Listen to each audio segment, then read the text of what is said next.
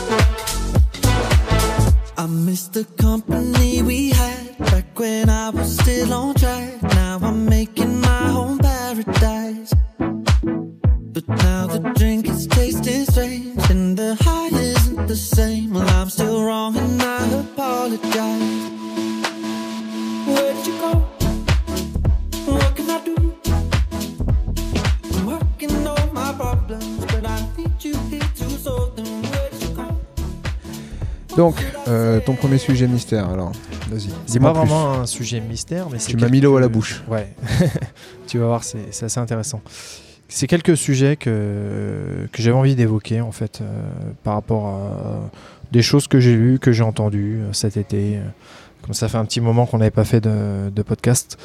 Donc, déjà, Une petite histoire qui m'est arrivée ce week-end, déjà pour commencer, qui est pas mal, que je t'ai pas raconté. Tu vas voir, elle est, elle est gratinée. Je suis allé faire du vélo euh, en Normandie euh, avec Maxime notamment. Maxime, no- notre, notre frère Frère Mystère. commun. Et euh, il s'avère qu'en vélo, tu le connais, il fait un peu n'importe quoi. Tout à fait, ouais. Il y a un moment, je le suivais euh, comme, comme un imbécile, je dirais, parce que je, je le suivais sans trop réfléchir, En vélo électrique, on est en d'accord. vélo électrique. Mhm. Et on arrivait dans un petit village. Mhm. Et j'arrive dans un petit village et je remonte une, une rue.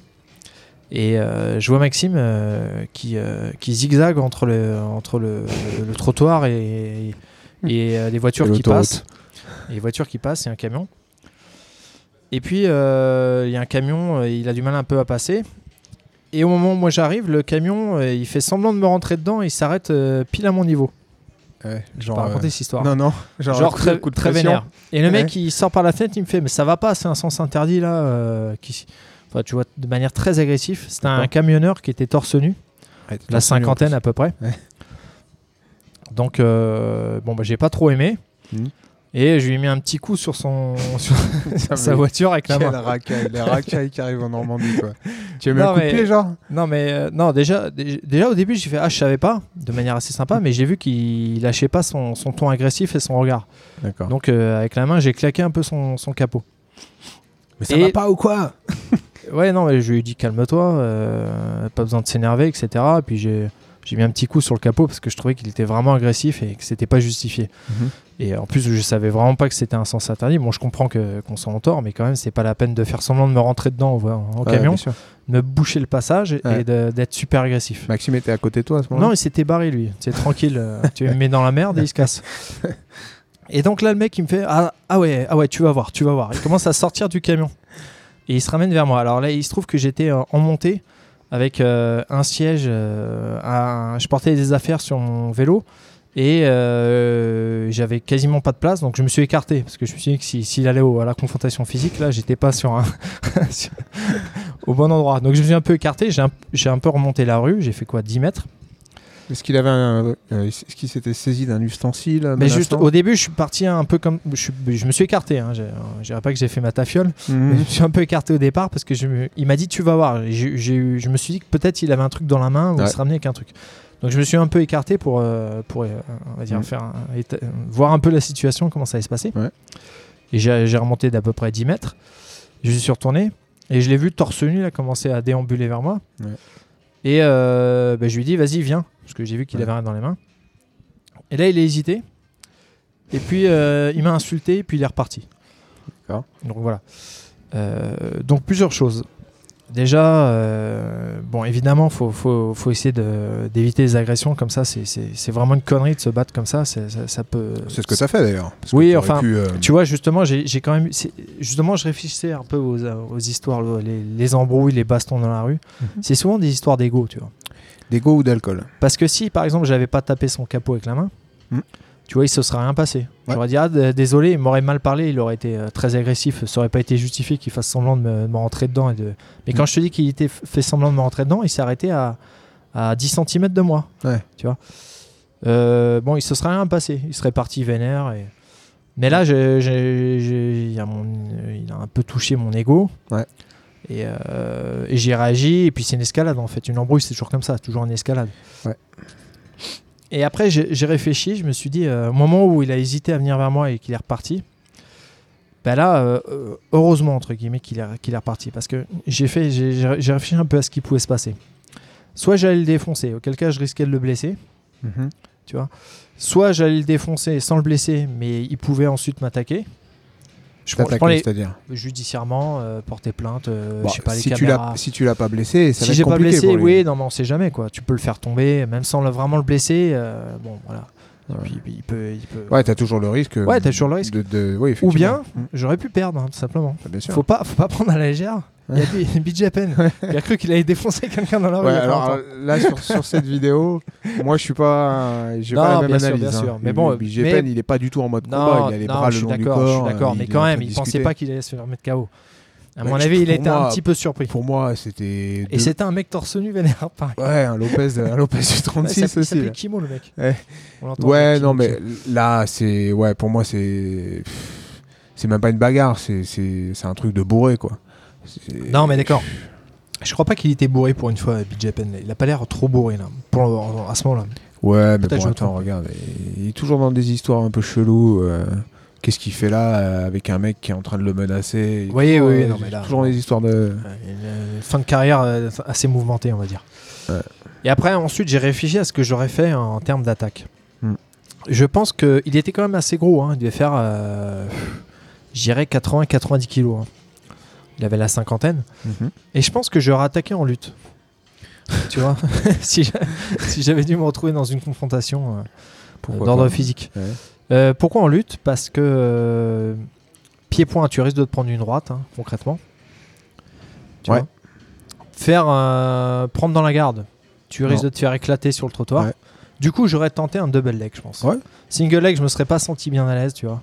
Hmm. Enfin, j'aurais pu, hein, mais je préfère double leg parce que tu le tiens les deux jambes. Ouais. Et euh, même si tu n'arrives pas à le lever parce qu'il est trop lourd ou qu'il a un bon FX, au Ouais. pire, tu fauches la jambe et tu le fais tomber sur le côté. Quoi. Je pense que j'aurais fait ça, puis je me serais sûrement arrêté au-dessus. euh, un contrôle euh, genou, genou sur, le, sur le visage, par exemple. Ouais, ou sinon tu peux aussi attaquer, euh, Un des drag low kicks ou... des trucs comme ça. ouais, mais ça, c'est- ça c'est toujours risqué, ça, parce que ça se trouve, il a, il a un bon pied-point, tu sais pas. Ça se trouve, il est, il est puissant, ça se trouve. Il te met un coup de pied, Ouais. c'est un footballeur. Tu vois. Ouais, c'est sûr, mais ce que je veux dire, c'est des, des low kicks à distance, tu vois. Ouais, ouais, ouais. Tu vois, genre, euh, tu gardes la distance à fond, tu vois. Là, déjà, as un- au bout de 2-3 shoots dans les jambes, déjà, tu as un premier. Déjà, tu as brisé la glace. Ouais, Donc là, tu es déjà dans une logique de.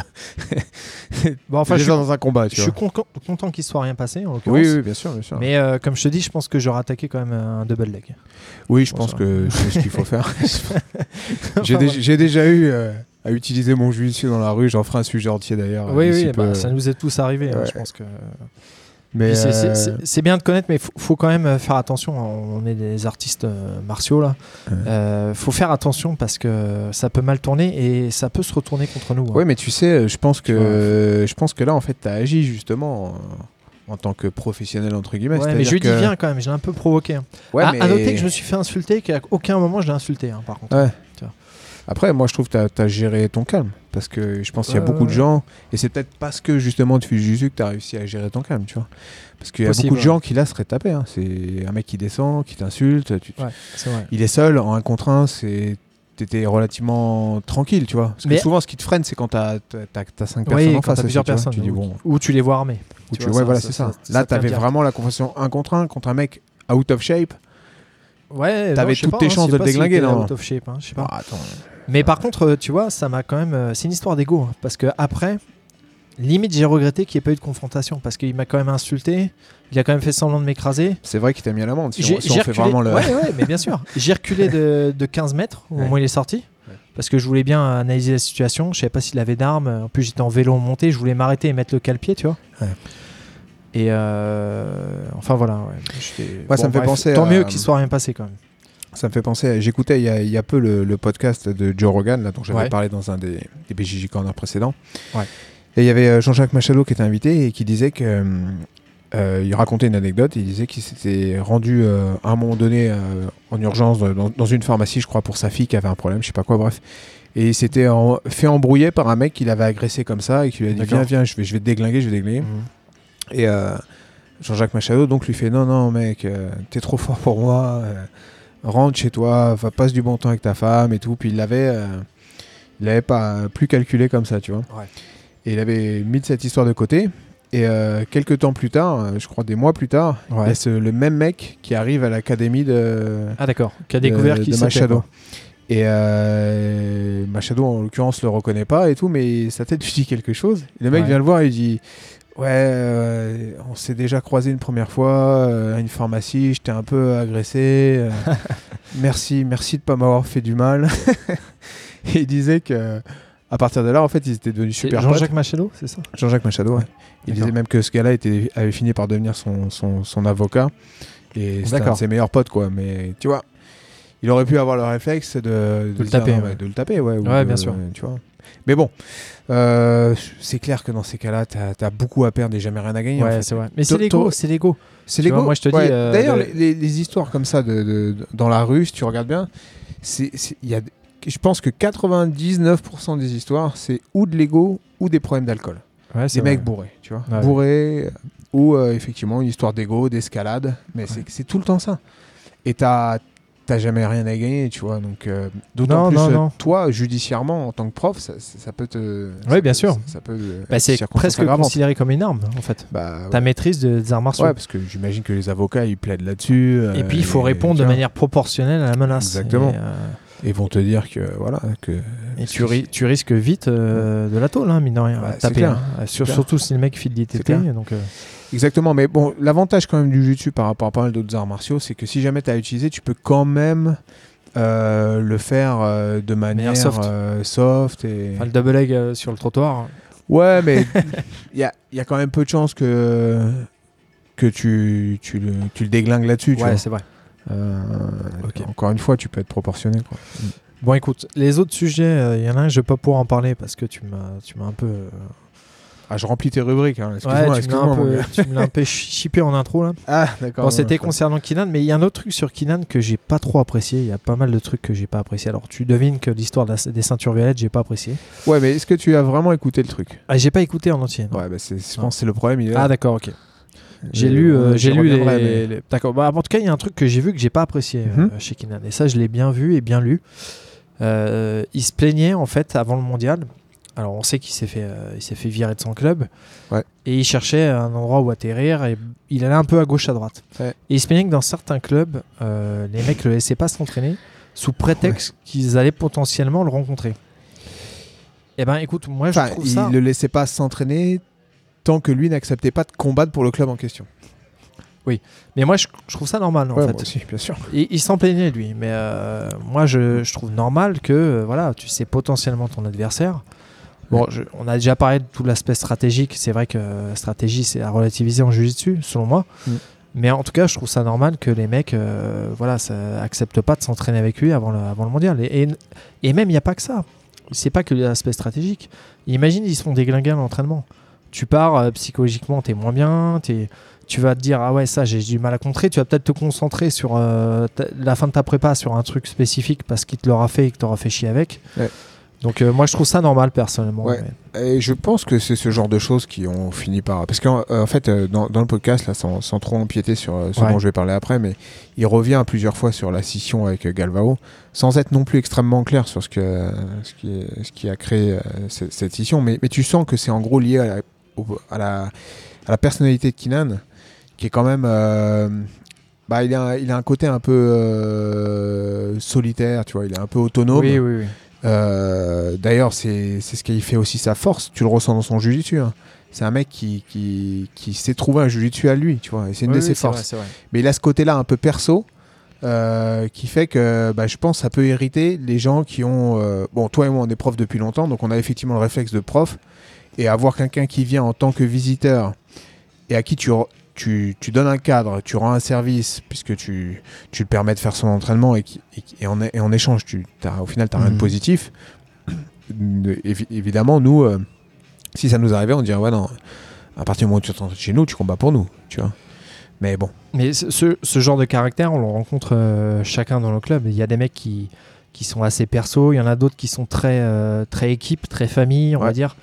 Et il y en a qui aiment bien euh, s'entraîner dans leur coin, euh, aller à gauche, à droite. euh, Ouais. Enfin, perso, c'est pas forcément perso, mais euh, qui aiment bien faire un peu ce qu'ils veulent et Ouais. pas être trop forcément dans le cocon de l'académie. Ouais. Et ça, bon, bah, chacun est comme il est. hein, on va Mais pas- c'est vrai que c'est marrant de voir que tu, ce trait de caractère-là, bah, tu le ressens dans son jiu-jitsu. C'est vrai c'est vrai. même. C'est vrai. Puis t'en as, t'en as qui, qui veulent absolument représenter le style de l'académie, Ouais. euh, la mentalité. Ouais, euh, ouais, bien sûr. Et lui, je pense que déjà, c'est un peu lié à son histoire. Hein, mine de rien, il a changé pas mal de fois de club. Euh, il devait être dans un club à Hawaï qui ne Ouais. pas lui convenir en réalité. Euh, Je crois qu'il s'est fait dégager de son premier club à Hawaï. D'accord. Ensuite, il allait chez Il Big donnait des cours part de, de son côté à des élèves. bah oui, le, Chez le Lloyd frère de Irvine, euh, l'a appris et l'a dégagé. D'accord, tu parlais de Big Japan. Parce Ouais. qu'avant, il s'entraînait chez, euh, chez son père, hein, il me semble. Il a commencé. euh, il s'est entraîné dans deux clubs, il me semble, à Hawaï. Bon, Peut-être, bref. mais... Euh, aux États-Unis, chez Lloyd Irvine, à mon avis, euh, ça devait le, on va dire, l'environnement devait lui plaire, mais je pense que Bon, là, David, il y a eu tout le bordel qu'il y a eu. oui, il était au courant à mon avis Ça depuis un moment. intéressant du- d'ailleurs de revenir sur cette histoire. Et puis, on va pas se mentir. sujet, hein. ça. Ouais, il devait avoir son, un avis bien tranché sur Lloyd Irvine, on va pas se mentir. hein. À mon avis, il avait sa Ouais. petite idée sur le bonhomme. Probablement, mais bon, il... Mais voilà, il faisait abstraction de ça parce qu'il avait un environnement qui lui était favorable. Oui, puis euh, euh, il a souvent dit que ce qu'il qui, recherchait chez Lloyd Irvine, c'est euh, c'est ce que Lloyd Irvine proposait et qui était un des rares à, proposer un truc de la sorte à cette époque. C'était une maison de combattants. Oui, oui. Où des, des gens étaient en gros payés pour faire de la médaille. tout à fait. Des middle chasers. Et puis il a trouvé un job à pas mal de gars là-bas. Il, a permis à des gens de, de faire de, du jiu-jitsu de manière professionnelle. Ouais, voilà. De, dernier, euh, bon, j'avais l'autre sujet. Juste, juste pour finir là-dessus, euh, en ce moment, il y a la préparation pardon, d'ADCC. Ouais. Et euh, Kinan s'entraîne quasiment tous les jours avec Gordon Ryan. Ouais, ouais, j'ai vu. Ce qui est marrant parce qu'ils peuvent, clairement se rencontrer, quoi. Ouais. Après, c'est la MKT, non? Je sais pas. Quoi qu'il en soit, ils peuvent se rencontrer en absolute. Ils se sont déjà rencontrés, ils sont déjà entraînés ensemble. Donc je pense qu'il y a des clubs qui sont. C'est quand d'ailleurs à DCC Je crois que c'est fin septembre. Fin septembre, ouais. Ok. C'est où là déjà Californie, je crois. Californie, d'accord. Ok. Dernier euh, sujet que je voulais euh, aborder, bon, sans, sans, idée précise, mais je pense que c'est important d'en parler vu qu'on on y arrive. Euh, sur le programme de la rentrée, toi, tu le, tu le fais comment? Tu réfléchis comment ton programme de la rentrée? Euh, Toi, tu as, quand même pas mal de profs à gérer, donc. T'as reçu mon mail d'ailleurs Ouais, j'ai reçu ton mail. J'ai pas lu en entier. En, fait, euh, comme celui sur le sujet. En fait, euh, bah, euh, c'est compliqué parce que, en gros, pour moi, par rapport, par exemple, au cercle, là où je donne des cours, il y a beaucoup de cours et on peut avoir le luxe de faire des cours par niveau. donc, j'ai deux programmes. J'ai un programme de base et un programme un peu plus avancé. Mais si tu veux, c'est c'est compliqué. C'est-à-dire que on a deux programmes en parallèle, mais en fait, les, gens ont du mal à. Ils n'ont pas l'habitude en fait de, faire leur emploi du temps, leurs propres emplois du temps en fonction du, niveau. C'est-à-dire que les gens sont, viennent au cours qui les arrangent. Oui, voilà. Et du coup, bah, je suis tout le temps, personnellement en tout cas, en train de, composer avec l'envie de cadrer les choses et l'envie de pas être non plus trop restrictif. Tu peux te permettre dans une académie où tu as quatre cours par, par, en soirée, par exemple 18, 19, 19, 20, 20, 21, 21, 22 par exemple, tu peux faire euh, deux cours de base, un intermédiaire, un avancé, et forcer un peu les gens à aller au cours qui correspond à leur niveau. Mais euh, en fait, en France, euh, on, a, même si on a des, des clubs comme, comme le Cercle où tu as beaucoup de cours, tu n'es quand même pas au même niveau, tu dois quand même un peu plus composer et faire en sorte de contenter tout le monde. Donc j'ai l'impression d'être un peu tout le temps dans le compromis. et il y a autre chose qui est différent parce que c'est un sujet que auquel je réfléchis beaucoup et je me renseigne beaucoup sur comment ça se passe dans beaucoup euh, d'académies. Une des grosses différences aussi euh, de la France par rapport au Brésil notamment. Aux États-Unis, je sais pas trop comment ça se passe, mais au Brésil, c'est clair. C'est le, fait qu'on euh, euh, on a une arrivée massive de nouveaux élèves en septembre. Et ensuite, c'est vrai que ça ne bouge plus trop. le cas aux États-Unis. Non, aux États-Unis, je sais pas exactement, mais j'ai eu des discussions notamment avec Michael Langui qui s'occupe quand même de la direction technique d'Alliance Sao Paulo. Et eux, ils ont régulièrement des départs et des arrivées chaque mois. D'accord. Donc il n'y a pas une période où euh, tu vas avoir mmh. une, arrivée massive. Donc euh, ça implique de faire euh, un emploi du temps, si tu veux, qui va un petit peu évoluer au fur et à mesure, avec bah, plus de bases au début de l'année un peu, plus un, peu plus avancé au fur et à mesure, etc. Donc en fait, aujourd'hui, le programme technique que, que, je fais, c'est un mélange de, de structuration et de compromis de tout un tas de choses. Après, chacun le fait un peu à sa manière, mais c'est marrant ce que ce que tu dis sur la, on va dire la distinction entre les cours débutants et avancés, parce que nous on a déjà essayé de faire ça dans les salles, mhm. dans nos salles publiques. Euh, le cercle c'est privé en l'occurrence, mais ça n'a jamais marché en fait. C'est-à-dire que les gens, comme tu dis, ils viennent pas, euh, même si tu leur dis, là, il y aura que des gradés, là, il y aura que des débutants. Enfin, euh, évidemment, on fermait jamais la porte à tout le monde parce qu'on sait que tu as des gens qui ont des contraintes. Mais en fait, les gens ne venaient pas en fonction du, niveau, ils venaient en fonction de leur disponibilité. Et c'est euh, tout simplement, à mon avis, le rapport au sport qui est différent en France par rapport aux autres pays. En France, quand tu fais du sport, c'est vraiment, on va dire que c'est c'est en plus dans ta vie quoi. Mm. Dans, beaucoup de pays, je pense notamment aux États-Unis, c'est euh, ça fait partie de la vie quoi. C'est moi je le vois même au travail. On nous dit quand j'allais au sport, je me prenais souvent des remarques, tu vois. Et euh, je pense pas qu'aux États-Unis, on te fait une remarque quand tu vas faire du sport le midi. Mm. Enfin, à mon avis, hein, je n'ai jamais vécu aux États-Unis, mais je pense que en France, il y a quand même moins cette culture d'aller faire du sport. C'est quand même. euh, tu vois, c'est tu, tu, tu- faut que tu t'organises pour faire du sport. Faut. Je pense que ça, viendra peut-être parce que si tu regardes les, les salles de les salles de sport, ça s'est développé un truc de dingue en France. hein, les salles de muscu. Oui, de fitness, quoi. Ah mais c'est un truc de fou. Parce Ouais, moi je me rappelle quand j'étais j'étais, euh, j'étais jeune enfant, il y en avait il y en avait nulle part des salles de sport. Oui, non, non. Bah, Maintenant, t'en as ont- partout, bah, ils ont partout. développé le low cost. Mais si tu regardes bien, ils ont beaucoup d'offres euh, 7 jours sur 7, 24 sur 24. Ouais, ouais, et en sûr. gros, justement, ils mettent en avant le- la, la possibilité pour chacun L'accessibilité. ouais. exactement, Ouais, de, faire son propre emploi du temps. Et euh, c'est vrai qu'en France, les, les- les gens ont pas trop, pas trop ce réflexe-là.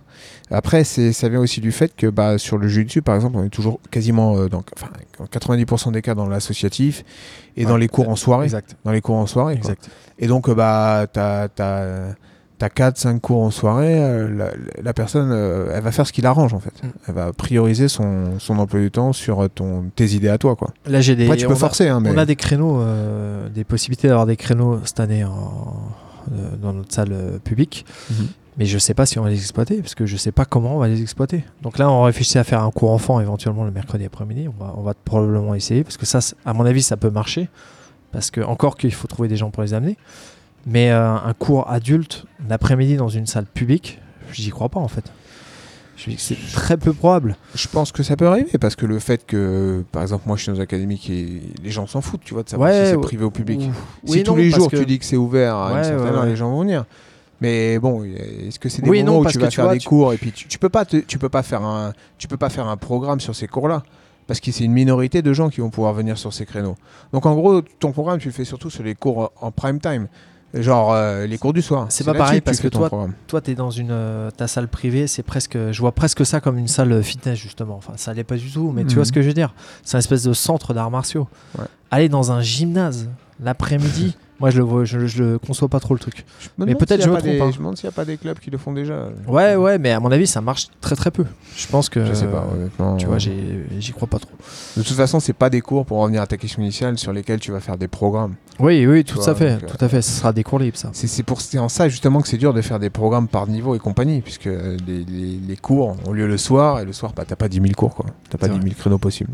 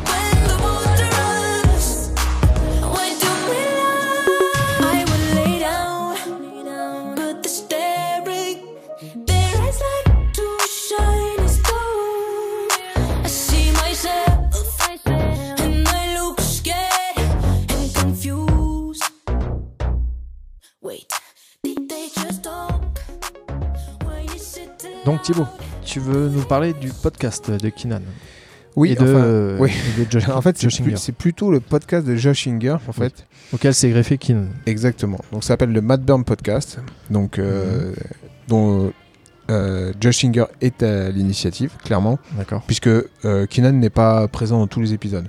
Il y a eu des épisodes où il y avait des invités, mais tu auras toujours Josh Singer. D'accord. Donc, euh, qui est Josh Singer rapidement C'est un compétiteur actif euh, sur le circuit en ce moment, euh, donc qui est relativement âgé, enfin âgé pour quelqu'un qui combat encore sur les compétitions en adulte, puisque c'est son cas, et, et a très haut niveau. Mais il a commencé tard le, le jiu-jitsu aussi. Hein, si il me hein. semble, il me semble qu'il a commencé Ouais. tard. J'ai pas exactement l'âge auquel il a commencé, mais il a 37 ans et il combat maintenant chez Athos, donc l'académie dans laquelle était il y a encore peu Kinan, l'académie euh, gérée par euh, Galvao à San Mhm. Diego. Mais euh, lui, à la, euh, à la base, il a commencé avec Chris Brennan. Ah, d'accord, ouais, ouais, je connais bien, Chris ouais. Brennan Le- L'étrangleur de la côte ouest. Alors c'est marrant parce que ça m'a rappelé tout un tas de choses ce truc-là. Je l'avais complètement oublié ce gars-là, Chris Brennan. Mais effectivement, son surnom c'était West Side ouais, Strangler. ouais, je me rappelle très bien de lui. Et, euh, Il y a son fils qui combat en MMA, qui a gagné ses premiers combats. là. Ah ouais il combat au. Bellator, il me semble. hein. D'accord. Ouais, ouais, ouais. D'accord. Junior Brennan Non, je sais plus. Lu- Lucas Brennan, il s'appelle. D'accord. Et il, a, il avait, euh, si je dis pas de bêtises, il, a- ouais, il y avait une fille qui combattait chez lui qui était très forte, hein, qui avait battu Laurence Cousin, il me semble. Ah d'accord. Je Ouais, sais ouais. pas. Non, non, il avait, euh, il y avait Il a une quelques. petite équipe. Ouais, il avait une petite équipe. Et moi, je hein, me quand souviens surtout de lui parce qu'il était un, un intervenant régulier d'un des d'un forum euh, qui s'appelait l'Underground. Ouais, Ouais. l'UG, l'Underground Forum. Exact. Et ça, l'Un- l'Underground Forum, c'était toute une époque, tu vois. C'était un truc que j'avais complètement zappé. Mais c'était un bien, des premiers forums, euh, donc, euh, bah, qui était en anglais, hein, donc, où tu avais beaucoup de gens qui participaient. C'était vraiment le, le forum de référence euh, du jiu-jitsu, grappling mondial. Ouais, puis t'a- T'avais plein de. T'avais les Gracie hein, qui postaient Ouais, ouais, dessus. Royler, ça. Royce, C'est je ça. rappelle. C'est-à-dire que tu avais régulièrement des, des posts de, de personnes, euh, personnalités connues. C'était le truc de référence où tu avais. Comment s'appelle euh, Mayhem Miller, là, tu te rappelles? Ouais, Lui, exactement. pareil, il, postait beaucoup avant qu'il devienne fou. tu avais West Side Strangler qui exact. postait énormément. Ouais. Et euh, à côté de euh, l'Underground For- Forum, tu avais le Loserground Forum, euh, le Logi, ça s'appelait, Ouais. et qui était aussi un forum connu où ça parlait là beaucoup plus de conneries, mais c'était une institution un peu ce truc-là.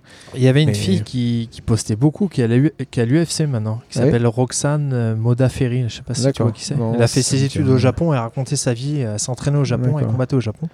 Je me rappelle, c'était super intéressant. J'ai beaucoup de souvenirs de moi au, au bureau en train de me faire chier à saigner le forum.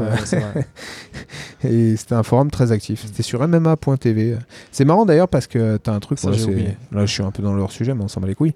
Tu as un truc qui s'appelle euh, Web Archive qui te permet de. Tu mets une adresse euh, web. Ouais, de, de et il- y a des snapshots, ouais, exactement. et tu peux, re- tu peux revoir les, les, les noms des threads qui étaient, euh, Ah bon qui étaient abordés à des dates précises où ils avaient fait des photos en gros du, du site. Et quoi. tu peux relire, tu peux pas relire. Euh, j'ai pas réussi à relire les, les messages, mais je pense qu'il y a moyen peut-être. euh, ça dépend jusqu'à où ils ont pris la, photo du site. Si Mhm. tu veux. Ils enregistrent un, un ensemble de pages. Après, ils vont plus ou moins profondément dans le truc. Mais ce truc-là est pas mal parce que. Ça, bon, ça reste faut- limité. Les, les frères Mendes étaient pas nés. là. ah ouais, ouais, putain, mais ça c'était il y a vraiment longtemps pour le coup, C'est hein, bah truc-là, ce- l'Underground Forum. Bref, c'est là, que, euh, euh, c'est là que Josh Inger pardon, a commencé. Il s'est un peu embrouillé avec eux, puis il a fini par bouger euh, pour au final arriver en ceinture marron chez, chez Athos. Faudrait pas que euh, Chris Bannon ait la mauvaise idée de, de retourner avec lui. En... Ah ouais, En je, nogi, pense, je pense que ça serait compliqué là, à mon avis. ouais, parce qu'il est, il est triple champion du monde World Nogi. euh. Ouais, il est super fort quand même. hein. Très très fort. Il a une grosse grosse guillotine. Il Ah est ouais. tout le temps l'essayer. Il la met même régulièrement en, en kimono. Il a même battu Kinan en Nogi. hein. Et D'ailleurs, il se chambre là-dessus euh, de temps en temps sur le podcast. C'est assez marrant. Il lui a passé la garde. euh, il a battu 3-0. Je sais plus quel Open ou je sais Ouais, plus ça quoi. me dit quelque chose. ouais. Hum, San Francisco Open, peut-être Nogi. Un même vu un combat de eux deux en kimono où au début, euh, Joe Singer et le, le mettait vraiment en danger. hein. Hum, hum. Bon, à la fin, il, finissait par se faire dégommer, mais euh, Non, non, il est vraiment fort. Il a battu des grands noms, hein, des, des- des- des grosses pointures. Et... Bon, il vient de perdre très récemment contre Mathéos Denis après avoir lamentablement tenté un jugé à la volée. ah bon? Il s'est Ouais, passé quoi? ouais. Ouais, je sais pas, il s'est pas passé grand chose dans le combat et à la fin il tente à juger à la volée, il tombe sur la nuque, l'autre lui passe la garde, l'étrangle. Ah d'accord. Mais il en parle dans son dernier podcast, il dit qu'il a déconné, il se demande encore pourquoi il a tenté ce truc-là en no geek, c'était Si- bien S'il périlleux. l'avait mis, il se demanderait pas pourquoi. Mais... Ouais, mais là en l'occurrence, il se d'accord, mais bon, c'est tout l'intérêt de tenter. Ouais, mais je crois que c'est une chance sur combien. Euh. Bref. Euh, et donc euh, avec euh, Kinan, donc Kinan qui n'est plus à présenter, j'en avais parlé je crois dans l'épisode 9 euh, ici, euh, et puis euh, on en parle assez régulièrement. Kinan Cornelius, euh, un des meilleurs américains, très très fort. Et donc voilà, c'est un podcast que je recommande à tout le monde. Bon, c'est en anglais, hein, bien évidemment, donc euh, c'est un peu, un peu pénible pour euh, beaucoup de, d'entre nous, français, qui ne parlons pas toujours très bien cette langue. Mais bon, pour ceux que ça intéresse, euh, justement, ça peut être bien pour vous améliorer un petit peu en anglais. Autre chose un peu relou que font, et nous on fait pas, pas encore en Mhm. tout cas, c'est qu'ils sont Ouais. des sponsors. Et ils annoncent, Ah ouais. comme Joe Rogan d'ailleurs, Mais Joe Rogan, d'ailleurs, c'est des fois, il, met- il, passe 5 à 10 minutes à te parler normal comme toi et moi là pour te vendre un produit. Ouais, ouais. Et ça, c'est un- bon, Ah, c'est à l'américaine, tu vois. ouais, voilà, c'est ça. Bon, ça ne après, choque que nous, Français. Ouais, ouais, exactement. Parce que bon, d'un côté, c'est peut-être ce qu'ils font que bah ils produisent. Eux, les deux semaines, euh, eux, c'est une fois par semaine, je crois, ils les tiennent. hein. C'est pas comme nous, tu vois. Les euh, Ah, Kinan et compagnie euh, bah, ce podcast-là, la Mad Burn D'accord. Podcast, eux, il n'y a pas de, de deux mois sans rien, tu vois. Bah. Et bon, après, c'est une autre logique, euh, mais bon. Ça- donc ça fout quoi. non, mais ils sont payés aussi, mon gars. Et euh, donc voilà, ils abordent tout un tas de sujets. Je- J'en ai noté quelques-uns que j'ai trouvé assez intéressants. Bon, on est souvent dans l'anecdotique, hein, mais Ouais. Euh, donc évidemment, il parle euh, plusieurs fois de, du fait qu'il se soit fait dégager de chez Atos D'accord. par Galvao. Il n'y a, y a pas de tabou, tu sens qu'il aborde le sujet euh, sans, sans on va dire. tu- euh, Oui, mais tu sens quand même qu'il il y a un tabou hein, sur ce podcast, tu remarqueras, c'est Ouais. les, les stéroïdes. Ça par Ouais, contre, ils n'ont jamais prononcé ce mot-là, tu vois, en 11 évidemment, épisodes. ouais. Sachant qu'on verra tout à l'heure que Athos est très concerné par cette histoire. Mais sinon, non, sur, le, sur Galvao, il n'y a, pas vraiment de, de tabou. D'ailleurs, Josh Singer euh, défend euh, toujours Galvao sérieusement en disant non, non, c'est, il, le met, il le met vraiment en valeur. Il l'a même invité d'ailleurs dans un des épisodes. D'accord. Mais je pense que voilà, c'est juste que euh, euh, il y, a eu, euh, il y a eu un split parce que apparemment Keenan faisait un, faisait un peu, un peu son truc perso. Alors ça doit être un mélange de plusieurs choses. hein. Déjà le fait qu'il ait son site, le fait qu'il ne donne pas de cours là-bas, etc. Puis des, des petits trucs plus anecdotiques. Josh Singer fait souvent des références au fait que Keenan était en retard euh, au cours. Keenan dit que c'est des conneries, il a été en retard trois fois. Enfin, mais bon, ils abordent ça plutôt sur le ton de la rigolade. Et euh, voilà, donc c'est assez intéressant de voir justement. euh, ils- je trouve d'ailleurs qu'ils sont assez décontractés euh, sur. ils ont ils ont peu de tabous en fait. C'est-à-dire qu'ils parlent souvent de leur randonnée, des, combats qu'ils font. Ouais, exactement, sauf les. Mais ils, ils parlent pas mal de leurs combats et de trucs. je trouve ils, ils sont assez débridés et ils sont. Je trouve que le podcast est vraiment bien parce que tu sens euh, que bah ils, font euh, les, les deux ont de la bonne répartie et ça colle bien tu vois. T'as. Josh Singer qui est, Une qui est bonne posé. Ah, exactement. T'as Josh Singer qui est un peu posé qui est qui est assez réfléchi. Et t'as Keenan qui parle beaucoup qui est toujours en train de faire des petites vannes euh, qui a ce côté un petit peu malin tête à claque euh, qu'on Ouais, qu'on peut lui quoi. trouver ouais.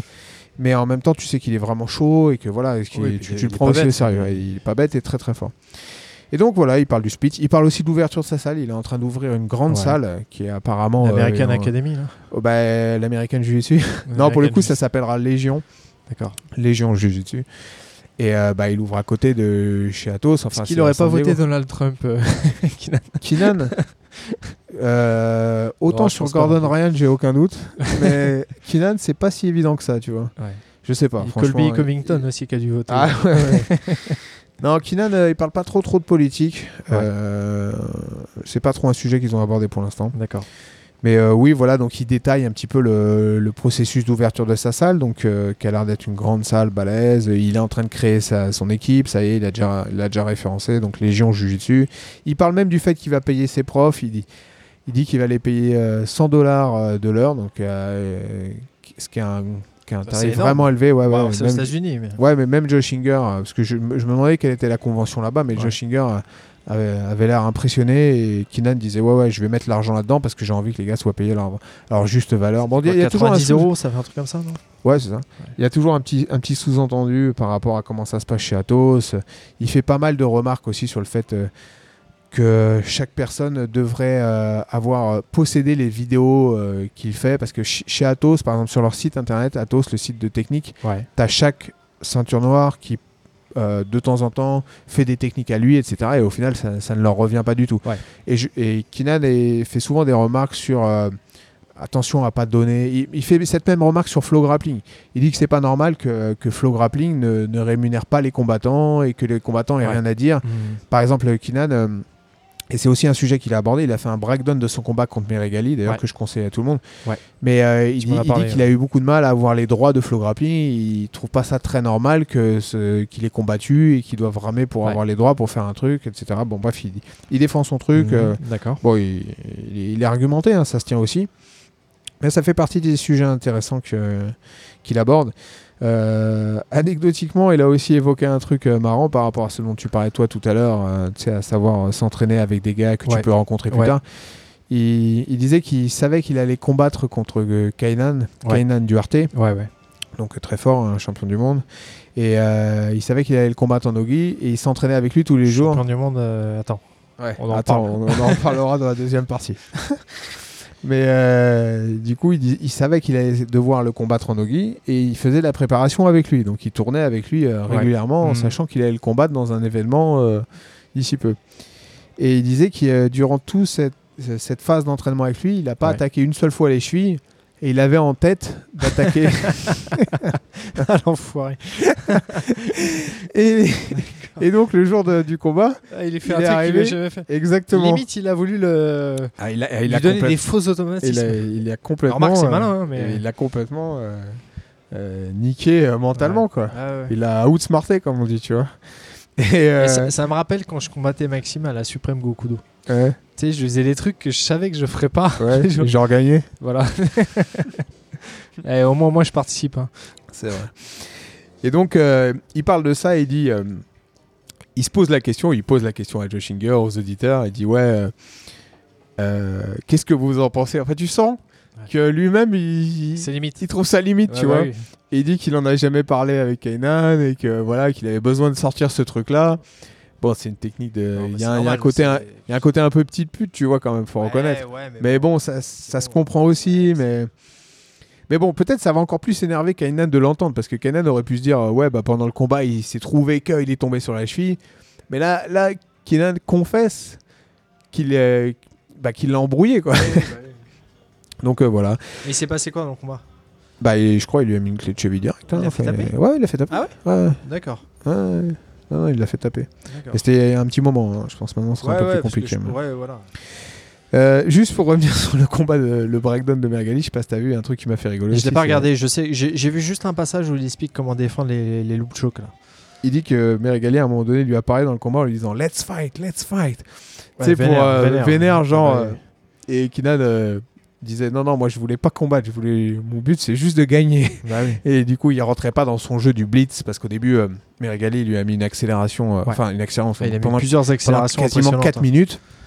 Et il était à, à deux doigts de, de le déglinguer, et sans au final de rien avoir. Et il a quasiment donné le sweep, il y a eu 2-0 et ça a fini comme ça en gros. Mais parce que, encore une fois, euh, Kinan a, Et faut 10 le reconnaître, a, euh, 10 été pas con. euh, ouais, c'est ça, ouais. exactement. Il parle aussi de, de Lucas Judo, Judo Lucas, je sais pas si tu te souviens. Euh, c'est un mec qui nous avait, je sais pas si je t'avais envoyé moi, mais il m'avait contacté par Facebook. Ah si, ça, tu m'as raconté cette histoire. Voilà, et ça m'a fait rigoler parce que je savais pas, mais apparemment euh, Il a contacté il a plein de gars, contacté euh, plein de gars et dont, dont euh, Kinan. Et c'est un mec donc qui, moi, m'avait, et il a Ouais, fait pareil avec eux, qui avait envoyé un message audio Mais t'en as parlé à l'épisode 13, je crois. de, de Judo Lucas. Ah, il me semble. Ah, c'est bizarre. Bah, Ou peut-être. 12, donc, bref. mais bon, bref. Bref, c'était marrant parce que ce gars-là euh, avait une manière de parler assez, assez marrante, une voix un peu de psychopathe. Et ça fait des, par- des parties des sujets qu'il qu'il avait évoqués qui m'ont fait marrer. Ah, D'accord. Et puis voilà, donc euh, en gros, c'est euh, c'est un podcast que, que je te conseille. Il- D'accord. Ne serait-ce que pour le ton assez décontracté, et c'est un peu moins formal que le nôtre. Euh, c'est vraiment de la discussion. D'accord. Euh, Il y a même un, un épisode qui est... moins préparé, on va dire. en Ouais, c'est ça. ouais, c'est-à-dire qu'en gros, je pense que tu as Josh Inger qui, qui prend des questions que des gens leur envoyaient et ils font un podcast avec ça. Faudrait qu'on tente ça d'ailleurs. Pourquoi pas On pourrait faire un, un épisode spécial pour voir ce que Ouais. ça donne. Et euh, voilà, ils, ils ont, ils, enregistrent, ils ont même enregistré un épisode dans la Tesla de, de Kinan. Ouais, ça, tu Kinan dit, en ouais. parle souvent de sa. Tesla. et- À 50 000 dollars. ouais, ouais, c'est ça. ouais. Comme quoi son, son site internet doit, doit bien fonctionner. c'est clair. Mais euh, donc euh, voilà, il y a un côté un peu moins, un peu moins formel et c'est vraiment sympa. Donc euh, je vous conseille. Ils aiment bien ça, les Américains, parler dans leur caisse. Tu remarqueras, ils se font souvent des petites Ouais. des stories en train de parler dans leur caisse. Bah, je sais pas si Sur Instagram, très- tu vois souvent ça. Ouais, je sais pas si c'est très. Bah, en France, tu te prends une amende hein, direct. Ouais, mais comme chez eux, je pense. hein, ça me Ouais, chelou pas. quand même. Enfin bref, voilà, donc ça s'appelle Mad Burn Podcast. euh, il diffuse aussi sur YouTube euh, parce que des fois il lance quelques vidéos. C'est Ok, bah je. vraiment marrant et instructif. Ouais, n'hésitez pas.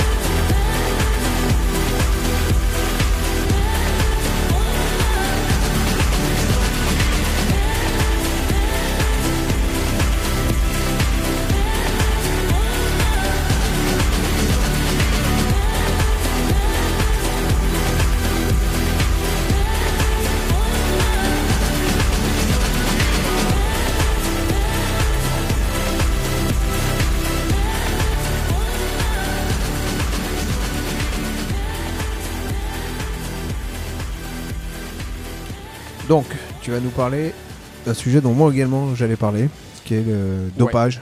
D'accord. Donc euh, c'est ça. Donc euh, je sais pas euh, comment on s'y prend. Je commence et tu. euh, Je pense qu'on va le faire en même temps plutôt que séquentiellement. D'accord. Vas-y. Bon, écoute, je vais te dire ce, ce dont j'allais te parler. Vas-y. Moi, j'allais te parler. j'allais introduire le sujet justement avec Kainan. Donc peut-être tu peux en parler justement parce que je pense que t'as mieux suivi que moi ce, justement ce truc-là. Kainan Ce qui s'est passé exactement. Ouais. En fait, euh, Kainan, c'est la, la conclusion plutôt que moi j'allais faire, puisque c'est sorti par un truc dont je vais parler, qui est une page Instagram qui a fait beaucoup de bruit, qui fait aussi qu'on en parle beaucoup, dont je vais parler moi. Ok. Bon alors je vais te parler du dopage de manière générale. Je vais te dire ce que j'en pense. Ouais. Déjà. Pour ou euh, contre Ben, euh, figure-toi que justement, je dirais pas que je- dans aucun cas je suis pour évidemment, mais euh, c'est pas aussi simple que ça, je trouve, le sujet du dopage, en tout cas dans le jiu-jitsu. Euh, Peut-être plus que dans d'autres sports, justement. En tout cas, ce que, ce que j'en pense, c'est euh, déjà le dopage. euh, c'est vrai que moi, je me rappelle les toutes premières compètes que j'ai faites déjà.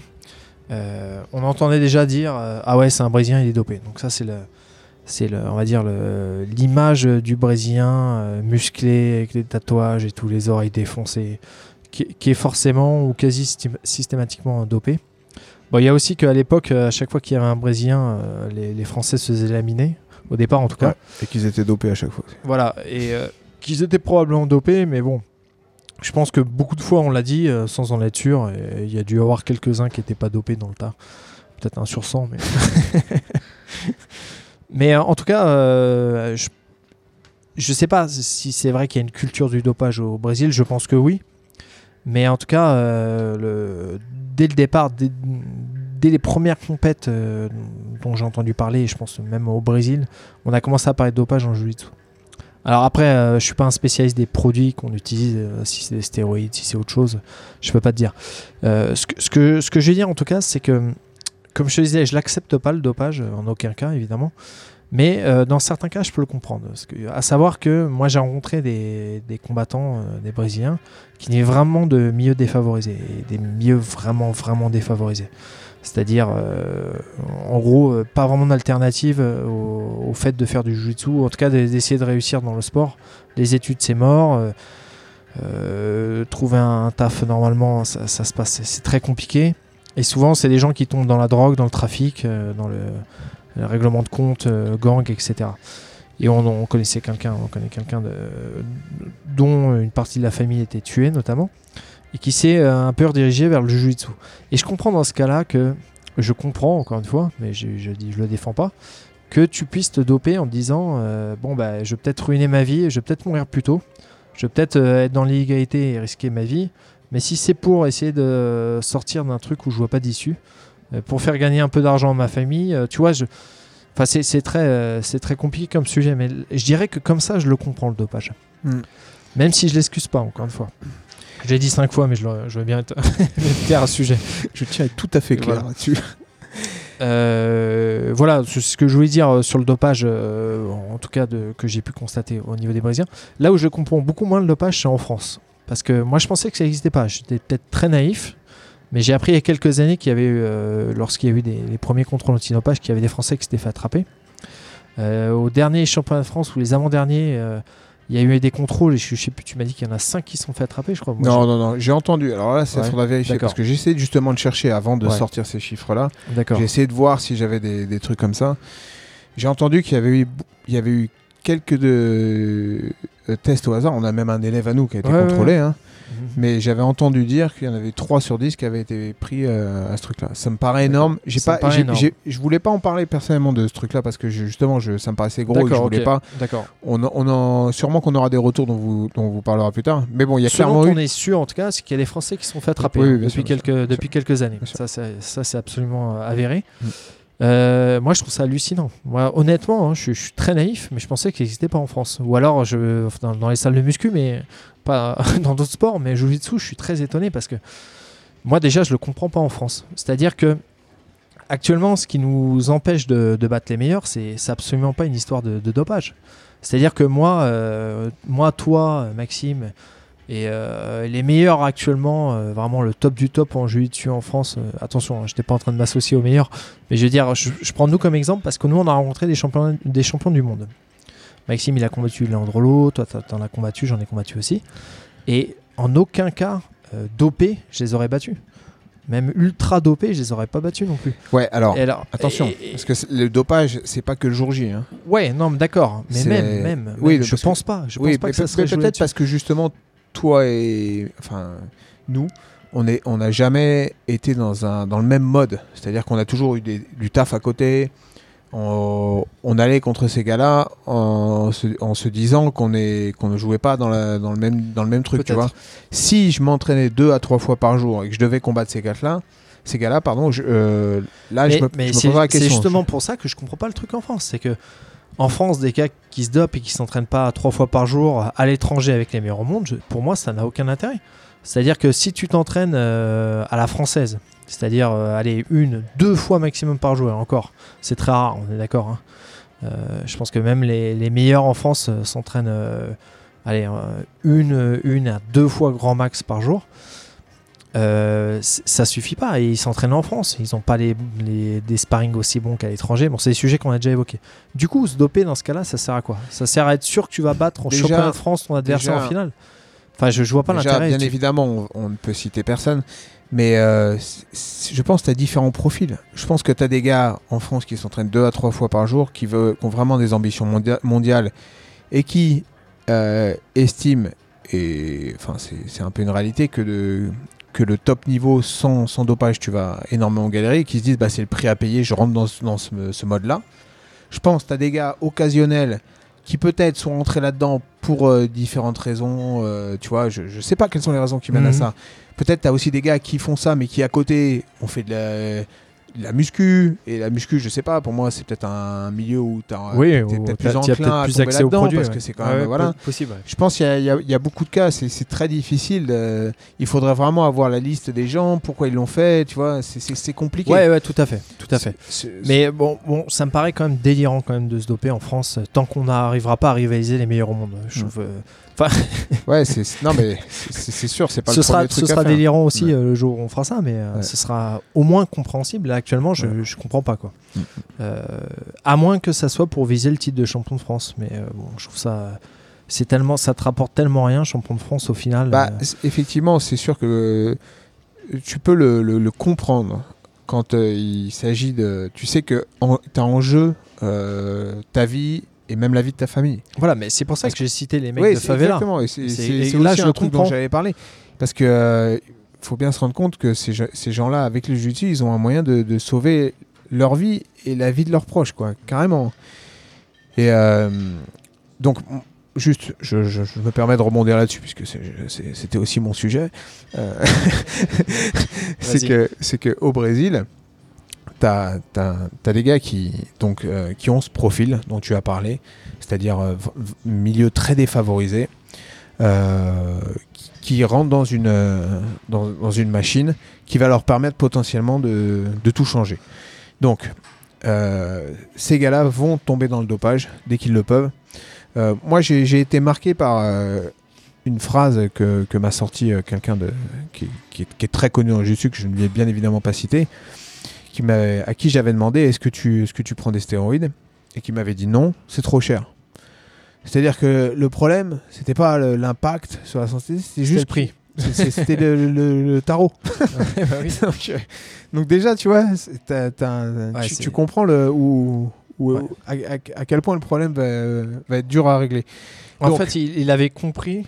Est-ce que tu as les moyens de te doper Non, C'était- non. Il avait compris la question comme ça. Euh, pour lui, ouais, parce que pour Oui, lui, oui, c'était c'est ce c'était me- c'était même pas une question. Bien que évidemment, ouais, bien évidemment que pour lui, le dopage, s'il y avait moyen, il, le- il ferait. Il Et- n'avait pas compris que tu parlais d'éthique. Ah non, pour lui, a- Voilà. c'est une question qui ne se posait pas. Exactement. C'était une question incongrue, l'éthique. L'éthique ou même, c'est même pas l'éthique, c'est la, la santé. ouais, ouais, la santé, bien sûr. Et donc, ça veut dire que quand tu es au Brésil et que tu commences à combattre et que tu as, ce contexte, donc euh, des, des gens qui, qui se battent aussi pour leur vie, en plus Mm. des résultats, bah, tu sais que tu es dans un environnement où potentiellement le gars d'en face a, a de bonnes chances, très bonnes chances, surtout qu'au Brésil, ils sont quand même portés Ouais. de manière générale sur, euh, Les produits. Ah, les produits. Tu, Ouais, tu non, te, prends, un, sûr. tu te prends un, un jus d'abakashi, on te demande euh, avec ou sans protéines, tu vois. Donc, a- Ouais, bon, la- bien évidemment, la protéine, c'est pas des stéroïdes, ça n'a rien à voir. Mais je veux dire, il y a déjà une, une logique du supplément, quoi. Tu vois, les, tu te souviens, Vitamine and Minerals, Bien sûr. une marque de fringues euh, qui Mhm. s'appelle euh, Vitamines et Minéraux, tu vois. Enfin, de fringues, c'était pas que des fringues, c'était une marque De de, sport, de de produits, de, suppléments. Ils, ils sont, ils sont très là-dedans à la base. Donc, euh, c'est-à-dire que à, partir de ça, tu, tu commences à faire de la compétition et que tu as des, des prétentions au Brésil, bah, tu es déjà dans un environnement où euh, beaucoup de choses vont te pousser à, à consommer et à prendre des stéroïdes, des, su- des suppléments illicites. Ouais. À ça se rajoute le fait qu'il n'y a aucun contrôle. Donc, euh, ça a été rajouté il y a quoi? C'était il y a 5 ans les premiers contrôles du BJJF Alors, et je- Ils contrôlent que les noirs adultes. Justement, j'allais te parler de ce sujet. Je sais pas si euh, tu me Vas-y, non, non, vas-y. vas-y. Alors moi justement, je vais te parler d'IBJJF, ce qu'ils font euh, en termes de, de contrôle, comme, comme tu l'as évoqué. Mhm. Pour moi, c'est un simulacre. C'est- C'est de, c'est de la merde ce qu'ils font. C'est Tu vois, euh, c'est ridicule. Ouais. C'est ridicule. Et là où c'est ouf, c'est qu'ils en prennent quand même. C'est ridicule et ils font de la pub et là-dessus. euh, Déjà moi, tu vois, par exemple, j'ai- regardé quelques gars qui se sont fait choper. Ouais, moi aussi. Euh, Brolio Estima. Tu vas Ouais. sur sa bio Wikipédia, Ouais. ils en parlent même pas du, du fait qu'il s'est fait choper. Ouais. Euh, le mec, il devrait être conspué en, en, en réalité. Tu vois, le mec, il s'est fait choper. euh, c'est un tricheur. Tu vois, moi, je l'adore. hein. Je, je l'aime bien, hein, Brolio Estima. Ouais, mais, surtout que c'est quelqu'un qu'on connaît bien. hein. mais il a triché, a priori. Très sympa. Il a triché et tu regardes, personne n'en parle jamais. C'est Bon, après, il, il a dit qu'il avait bu dans le. Ouais, d'accord, d'accord. Donc euh, voilà, Gabi Garcia s'est fait choper. Pareil, ils en parlent pas. Ouais. Ils en parlent pas. Euh, bah, Il y en a plein, plein, plein qui sont Léo fait choper. Noguera. Ouais, Léo Noguera, Royce Gracie. Hein. Royce Gracie. Justement, ouais, Royce Gracie. Alors ça, c'est quand même ouf parce que c'est l'icône. C'est-à-dire que Royce Gracie, qui est quand même la personne qui a fait découvrir le jiu-jitsu au monde entier et à nous, Gracie Diet. qui met en avant la Gracie Di- Diet et qui, qui t'explique qu'il faut pas mélanger le, le miel et les, les amandes, sinon tu t'es ballonné. Et euh, c'est ce même, même, même mec qui, qui se fait contrôler. Enfin, c'est ouf. Après, euh, c'était euh, dans le MMA. Et là, Non, dans mais le MMA, d'accord, c'est mais- encore un autre délire. Mais quand même, c'est quand même, je veux dire, c'est quand même un symbole. C'est-à-dire que Royce Gracie qui se fait contrôler positif, c'est voilà, Ouais, ouais. Mais c'est- la base. IBJJF, il faut qu'ils ont de la thune, on le sait. hein. Voilà.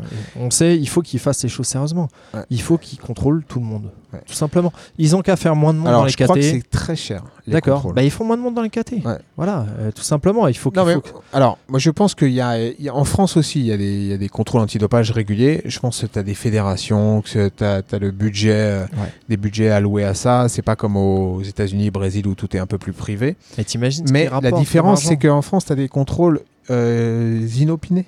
Ouais, ouais, ouais. à tout moment. Et IBJJF, t'es testé que si t'es sur le podium en noir adulte. Les noirs masters, et j'en connais, qui, qui n'ont pas combattu en adulte et qui ont préféré faire master et qui pouvaient faire les deux pour- parce qu'il y avait la menace de test.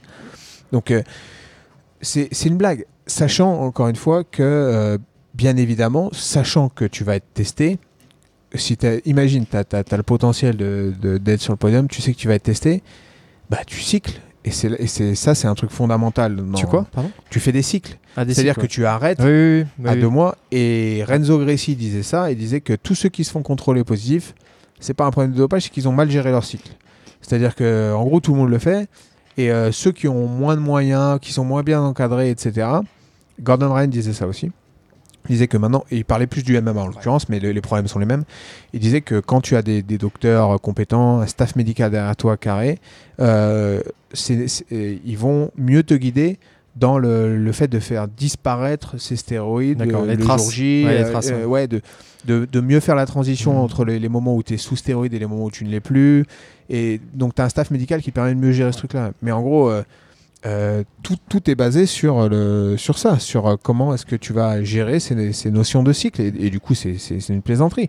Si à la limite, tu arrivais et. Et c'est ce qui arrive aujourd'hui en France, je le sais, tu, tu te fais contrôler à n'importe quel moment, des gens arrivent et disent vas-y, on va tester. Bah, C'est déjà, c'est déjà plus la même histoire. Ouais, ouais, ouais. Et tu, tu vois souvent les mecs qui, qui refusent là ou qui, qui esquivent des contrôles. ou... Mais plein d'histoires comme ça. Il, te nique hein, si tu refuses. hein. Ouais, bah oui, oui. Bah, Il y, a, il y a un chinois là qui est la nat- natation, je sais pas si t'avais suivi, qui avait, qui avait éclaté sa poche de sang quand il s'était fait attraper. Dernièrement, il a gagné Ah, au mince, championnat du monde de natation. Là. Et le mec, euh, le deuxième, qui était un Australien ou un Anglais, je sais plus, il a pas voulu monter sur le podium parce que. Bon, bref, on s'écarte un peu. Mais euh, tout ça pour dire que c'est- c'est c'est du n'importe quoi le. le- Alors, autre chose. Autre chose, c'est que euh, y a des, c'est assez bizarre aussi. Par exemple, tu vois, Felipe Pena qui avait été contrôlé positif, Ouais. c'est qu'un an après que Mhm. ça a été euh, rendu public. Du Ouais. coup, Galvao redevenait premier. Je crois qu'ils ont fait une cérémonie sur le podium euh, au mondial qui a suivi.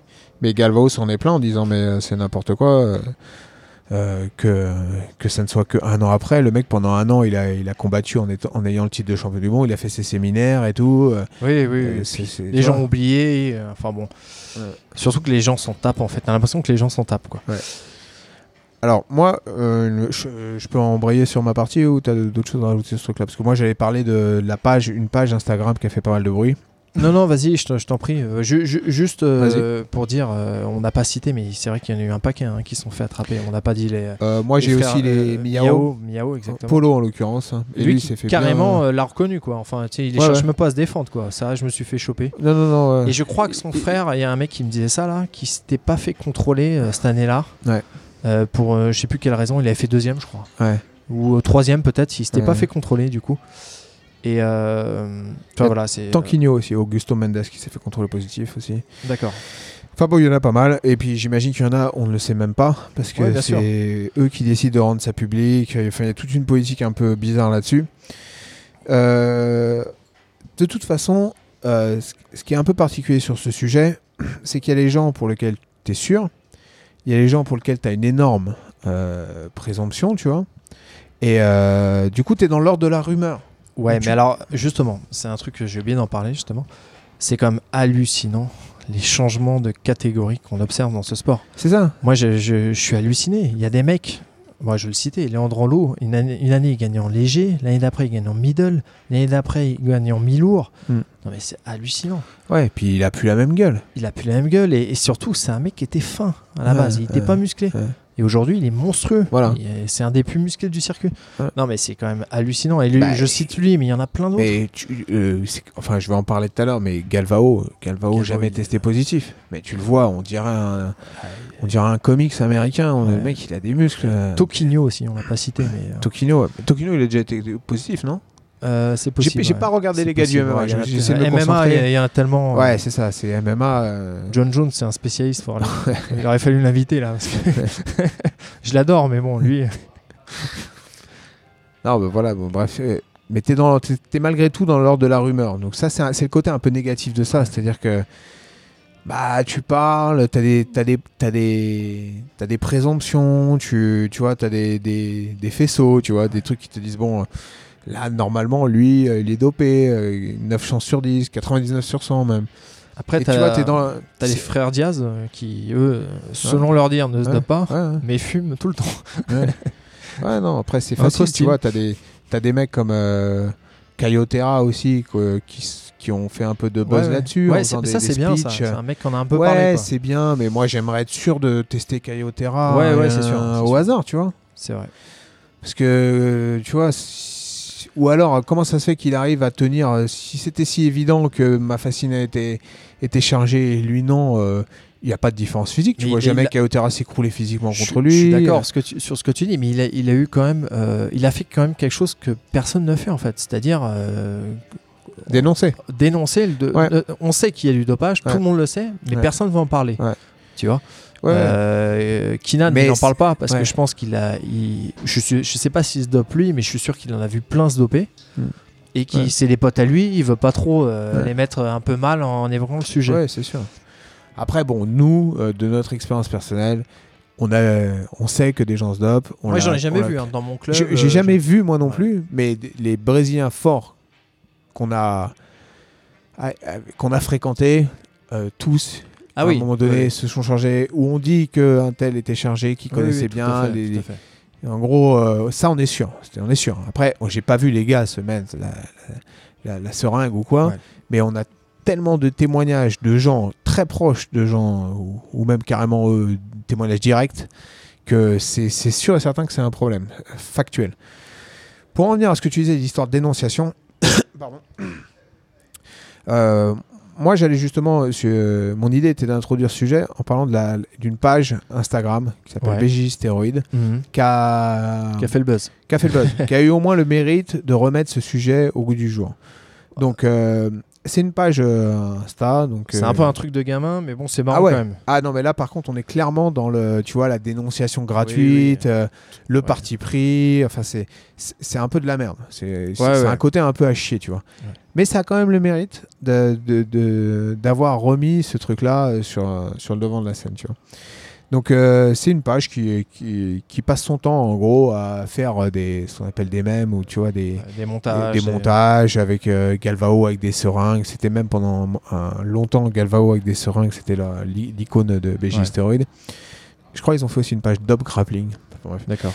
Euh, et ils passent leur temps à dénoncer des, des, des pratiquants de Jiu-Jitsu. Très centré sur Athos. hein, voilà. si Alors c'est aussi un des, un des, un des trucs qui, qui, qui montre bien qu'on est dans le tu vois dans le dans, un peu dans la calomnie dans la chasse aux sorcières euh, tu vois ouais, je suis sûr qu'il est dopé alors je, je vais le je vais le bully tu vois Oui, oui. parce que c'est un peu ça hein, c'est un peu du harcèlement et Ça, c'est un euh, peu naze parce que. c'est ça, euh, c'est que c'est- pas une bonne réponse. Et c'est en, en ça que.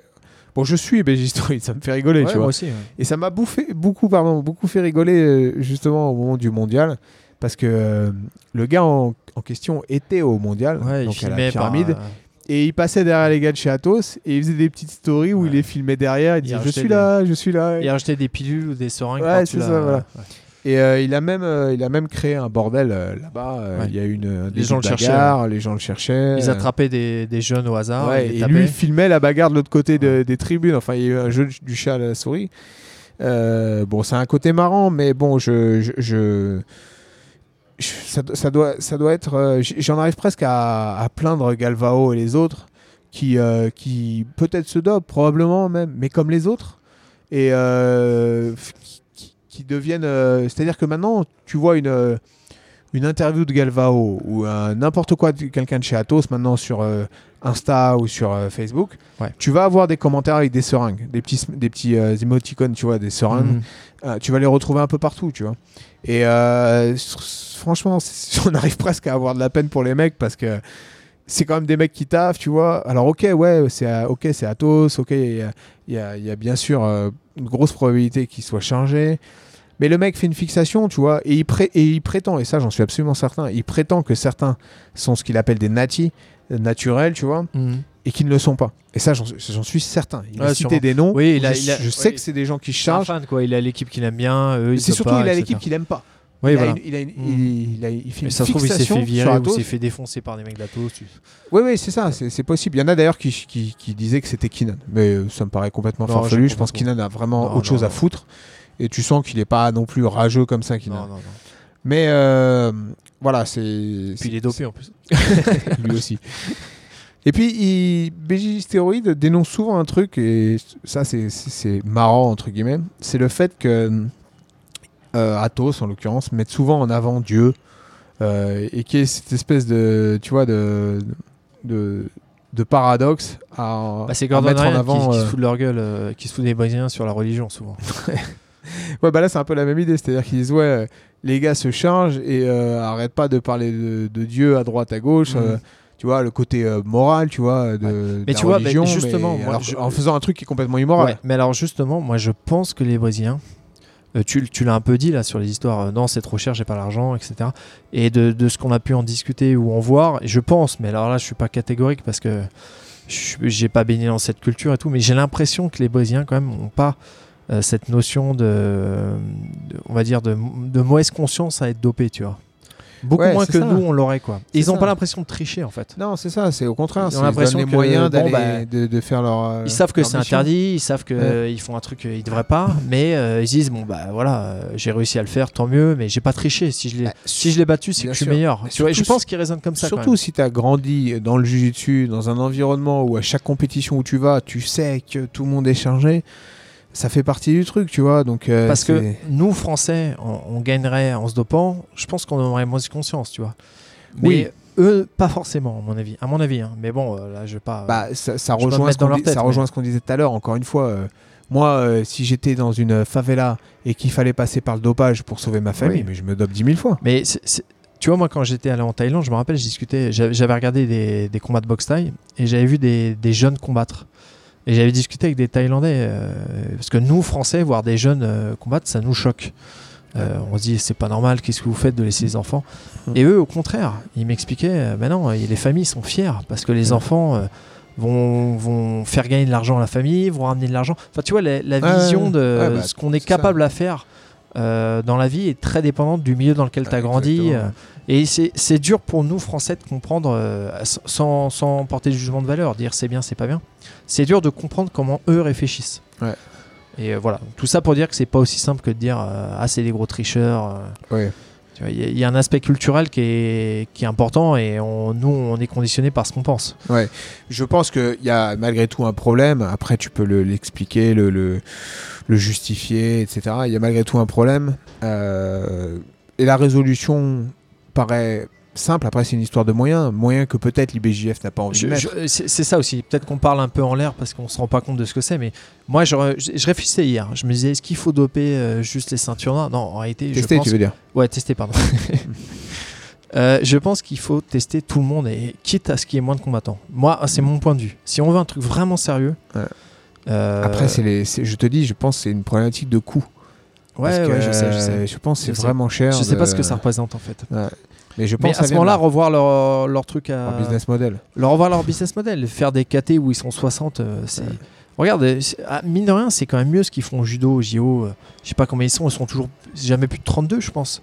Tu vois, il y a, y un pas truc. trop comment ça fonctionne. Il y a un truc quand même assez carré. Ouais. Tu vas pas au judo avoir des KT où il y a deux combats et d'autres il y en a 10.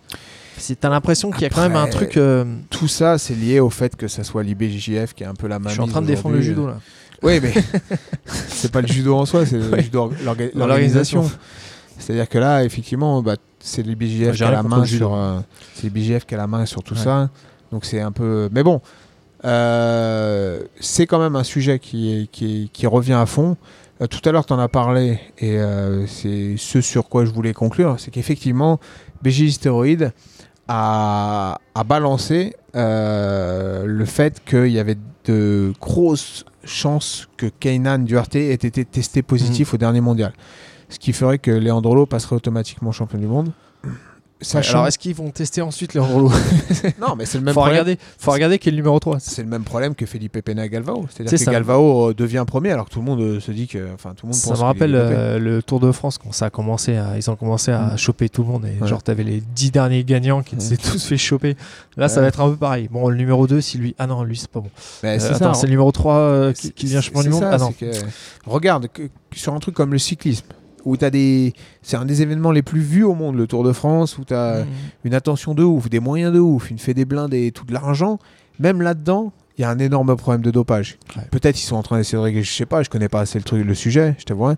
Mais ça veut dire que même euh, quand tu as des moyens, même quand, même quand tu as un truc euh, qui, qui est- qui a une énorme visibilité, c'est un problème difficile à gérer. Ouais. Alors imagine le jiu-jitsu qui est un truc, bon, ouais, on a, il y a quand même un côté folklorique. Non mais moi ce que ce qui me choque à la rigueur qu'on n'ait pas les moyens et tout je comprends. Mais c'est surtout moi je, je, je trouve qu'il faut changer les mentalités. C'est-à-dire qu'un mec comme Broglio, euh, il faudrait qu'il vraiment ça soit, euh, ça, ça soit ça soit impactant pour sa carrière.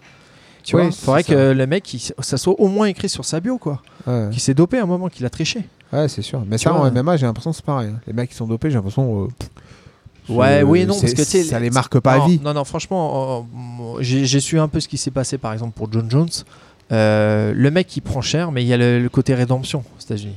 Ah, Ouais. tu sais, tu t'es excusé publiquement, tu t'es, mis à chialer et tout. Mm. Et là, bon, bah, ok, tu reviens, tu reviens six mois, un an après. Mais quand Ouais, même, il- mais c'est c'est les mêmes Ouais. genres de mécanismes. ouais, mais il y a, il y a la notion, Bon, de, pardon, il y a la notion de pardon. Oui. Non, je lui dessus, il y a une omerta. C'est-à-dire que, on, vas-y, on n'en parle pas. Euh, On ouais, en ou parle c'est pas. le Lui, déni. c'est dopé. Ouais. Le déni. Ouais, parce qu'il y a Ver- Verdum aussi qui a été contrôlé. Il y en a plein. euh, En fait, on tu les vois, c'est oublie tellement ouais, mais a- c'est ça, tu les oublies.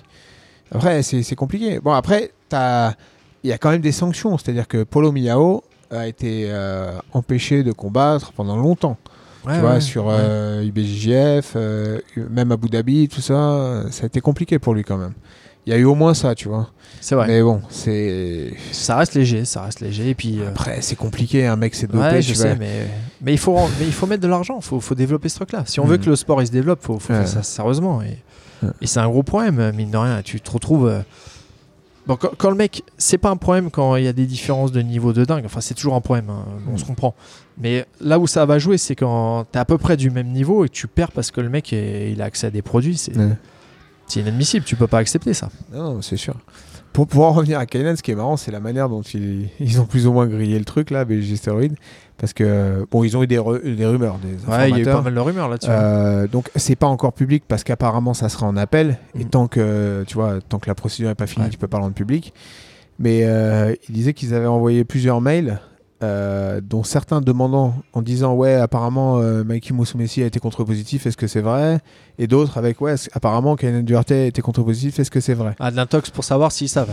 non C'est ça et c'est que pour Mi- Mickey pour Musumeci ils font non non il n'a pas été contre-positif tout va bien euh, et pour euh, Kainan ils font non on peut pas répondre à ces questions D'accord. tu vois. Bon, ça vaut ce que ça vaut. Ça se trouve, c'est des mails, euh, tu vois. Parce que ouais, Moussou c'est- tu m'aurais dit qu'il était dopé là. Bon, après, tout, regarde les Miao, c'est pareil. Hein. Bah ouais, ouais, ça. Remarque, tu sais pas, hein, ça les transforme pas forcément en monstres. En l'occurrence, Rosesi, quand il était dopé, il me semble que c'était contre Matthews et qu'il était transformé à ce moment-là. Ouais. Il ouais. avait plus le même physique d'avant. hein. Non, je crois que c'était contre Sakuraba, il me semble. Ah ouais? Ouais. D'accord. Tu sais, quand il avait combattu aux États-Unis contre Ouais, Sakuraba. le- D'accord. le- Ah oui, oui, c'est Ouais, possible. je crois que c'est ça. hein. Mais c'est quand même triste parce que bon, ça, ça entache un peu un truc, quoi. Mais bon. Enfin voilà, c'est un, c'est un vaste sujet. Ça fait, on en Ouais, parlait ouais. déjà il y a 20 ans, il y a 10 ans, On en on, en parle encore. on C'est, n'a pas ça fini sera d'en toujours parler. là. Ouais. Exactement.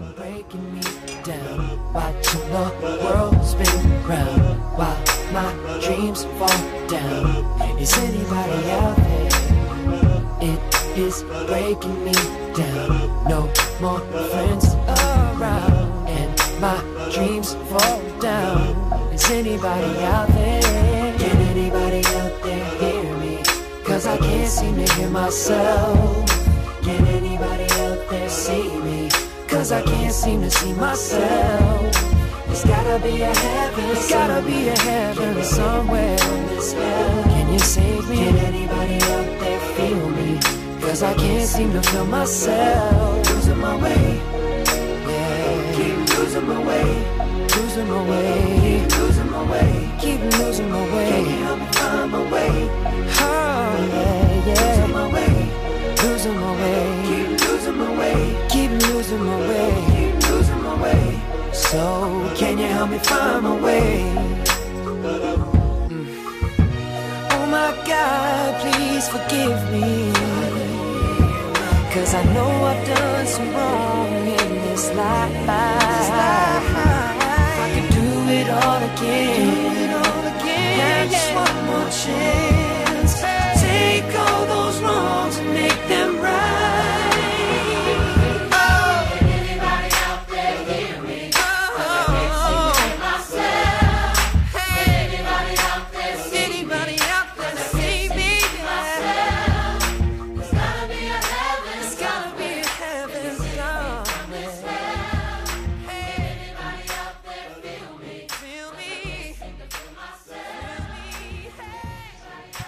Bon, tu vas nous parler du coup de, de ce qu'a dit Kinan euh, à propos d'Erickson et Elio, c'est ça? C'est ça. Donc en fait, euh, lors d'un épisode du podcast dont je vous parlais tout à l'heure, là, Matt Burn, là, Ouais. il, a, il a dit, euh, alors c'est, euh, de, de- c'était vraiment pas le sujet, mais il a commencé à parler de ça. Il a dit, quand j'arrive dans les académies où il y a le- la photo d'Elo Gracie, Mhm. je la couche face au sol pour montrer mes techniques de worm guard, etc. Ah, il a dit ça en, il- en déconnant quand même. Oui, il disait ça en déconnant. Il disait euh, l'i- l'idée, c'était de ne pas offenser Elio avec ce jujitsu un peu pourri de l'appel, euh, qui était plus du tout le Mhm. jujitsu originel, tu vois. Ouais, ouais. L'idée, c'était ça. Et il a également dit que Rickson, euh, aujourd'hui, serait probablement une, euh, au niveau d'une bonne violette, s'il devait combattre. D'accord. Donc- Donc, ça, il l'a dit texto comme ça. Ouais, il l'a dit comme ça. Alors après, il s'en est expliqué plus en détail. Mais D'accord. euh, en fait, l'idée qu'il avait derrière, et je suis certain que c'est ce qu'il avait comme idée, c'était simplement de dire ce que beaucoup d'autres ont dit avant lui, et que je pense aussi. C'est-à-dire que Jiu-Jitsu évolue tellement que même les meilleurs possibles, même des gars comme Rickson qui étaient largement au-dessus de tous les autres à un moment donné, aujourd'hui, n'arriveraient pas à s'en sortir. Les- Non, mais je, je suis parfaitement d'accord. Moi, je trouve juste que. euh, je trouve juste que c'est irrespectueux, en fait. Ah oui, d'accord, mais Tu vois est-ce que c'est faux? Non, non, c'est c'est pas faux, mais euh, tu vois, donc, que- on est d'accord, c'est juste la manière de Non, mais dire tu- le truc. c'est comme te dire, c'est comme dire, moi je suis sûr que euh, une fillette de 12 ans ultra entraînée, elle aurait battu Elio Gracie à 90 piges. Tu vois ce que je veux dire? C'est un peu pareil, tu, vois me- ça me choque tu, pas. tu compares des choses euh, qu'on ne devrait pas comparer, des époques qu'on ne devrait pas comparer. Euh, tu vois, c'est un peu Non, humiliant, je trouve. non, c'est mon je- point de vue. je- non, non, je, je comprends, et c'est pas que ton point de vue. hein. Ouais, ouais. Parce que c'est le point de vue de. ça va rejoindre, je pense que ça va rejoindre mon dernier sujet, Euh, tu vois. C'est le point de vue de beaucoup de gens parce qu'en en fait, euh, ce qui est intéressant justement de regarder là- là-dessus, c'est donc ce qu'il a dit et la réaction des gens. Ouais. Et après, moi, je, je, je- donc je, je m'étais pas trompé hein, sur le sujet du coup. hein. Effectivement, j'avais lu, euh, j'avais lu ça, donc euh, ça, ça- je, je pense exactement ce que je vais te dire là. Je trouve ça en plus humiliant dans le sens où euh, je pense que derrière ça, il veut se dire qu'il a un jeu pas très élaboré. Euh, Elio, c'est ce qu'ils eux-mêmes. Voilà. Non, non, mais et moi, ce que je pense, c'est qu'au final, euh, ils ont un jeu qui est certes simple, mais ils ont développé, euh, par exemple, le fait de tenir une montée. euh, ils ont vachement insisté, travaillé dessus. C'est des trucs qui se perdent et que eux font mieux que d'autres. Tu vois, comme en combat Kron, il a, c'est vrai qu'il a un jeu simple, mais tu sens que tout ce qui est euh, pour maintenir une croix ou une montée, il le fait mieux que beaucoup d'autres. Et si tu regardes Kron avec son jeu à l'ancienne, il a quand même étranglé Leandrolo, par exemple. Je suis d'accord. Euh, Roger Gracie, c'est pareil. Il a quand même battu Bouchécha. C'est, tu peux pas dire que ces mecs-là, ils ont un niveau violette. C'est irrespectueux et c'est, c'est, euh, c'est un peu mépriser les mecs qui combattent, continueront à combattre comme ça, tu vois. En fait, si tu veux, Mais je, je comprends parfaitement l'idée. Je trouve que Non, mais- il aurait pas dû le dire et que c'est- très irrespectueux. C'est mon point de vue. hein. Non, non, mais je, je- je- je suis aussi d'accord avec ça, si tu veux. Je peux te faire le débat en, le défendant, mais je suis aussi d'accord euh, d'accord avec ce que tu dis. Je l'aurais pas dit de cette manière. D'ailleurs, il y, a- il y a une vidéo que Fabio Gurgel avait fait à, à ce sujet-là, et il disait que personne de son époque ne pourrait tenir aujourd'hui au mondial. C'est, évident. Ouais, c'est évident. Ouais, mais c'est- exactement ce que, ce que Kinan voulait dire. Après, Kinan, il a un profil particulier, tout le monde lui est sauté dessus, il y, a des- il y a des gars qui l'ont menacé, Mais il y a un des mais- cousins de, de Renzo qui a dit qu'il allait venir dans son académie le déglinguer, enfin, c'est allé loin, tu vois. Ouais, ouais. Euh, alors que, encore une fois, c'est dans un podcast qui est à, limite à vocation humoristique. Hein. Matt Burn t'écoute, c'est tout le temps des vannes. Donc, euh, il y a un côté un peu, euh, tu vois. Après, c'est exactement ce genre de choses, à mon avis, qui ont fait que, que, Kinan s'est fait dégager de Ouais, chez Atos, tu vois. Il y a le côté un peu. Mais tu Euh, vois, mais moi, c'est des trucs que j'aime pas trop parce Non, que j'ai l'impression que c'est la nouvelle génération tu sais, qui se permettent de dire des trucs Ouais. que nous, avec le respect qu'on a d'avoir connu au départ, on, se- on se permettrait pas de dire parce qu'on a, je- on a vu, vu ce qu'ils ont fait, ce qu'ils ont apporté au sport. Je, suis d'accord. Et en plus, c'est euh, pour moi, c'est de faire une comparaison euh, Qui n'a pas lieu d'être. qui n'a pas lieu d'être. C'est Ouais, comme effectivement, moi j'adore. Bruce Lee, mais il viendrait aujourd'hui à l'UFC, il se ferait éclater. Tu Ouais. vois, c'est comme si j'avais dit, je suis sûr Mais si que moi j'isole je suis sûr que- si moi j'isole la phrase Mais que non, tu viens non, de dire, c'est- pas, c'est pas ça. Lui, ce qu'il a dit pour moi, c'est euh, quand il dit les ceintures violettes, c'est comme si je te disais Bruce Lee aujourd'hui, il perdrait contre une fille euh, de l'UFC qui fait 20 kilos de moins que lui. Tu vois, il y a ce côté-là. Il y a le côté un peu humiliant de dire une ceinture violette. ouais, ouais, je tu comprends. vois, c'est humiliant, c'est irrespectueux.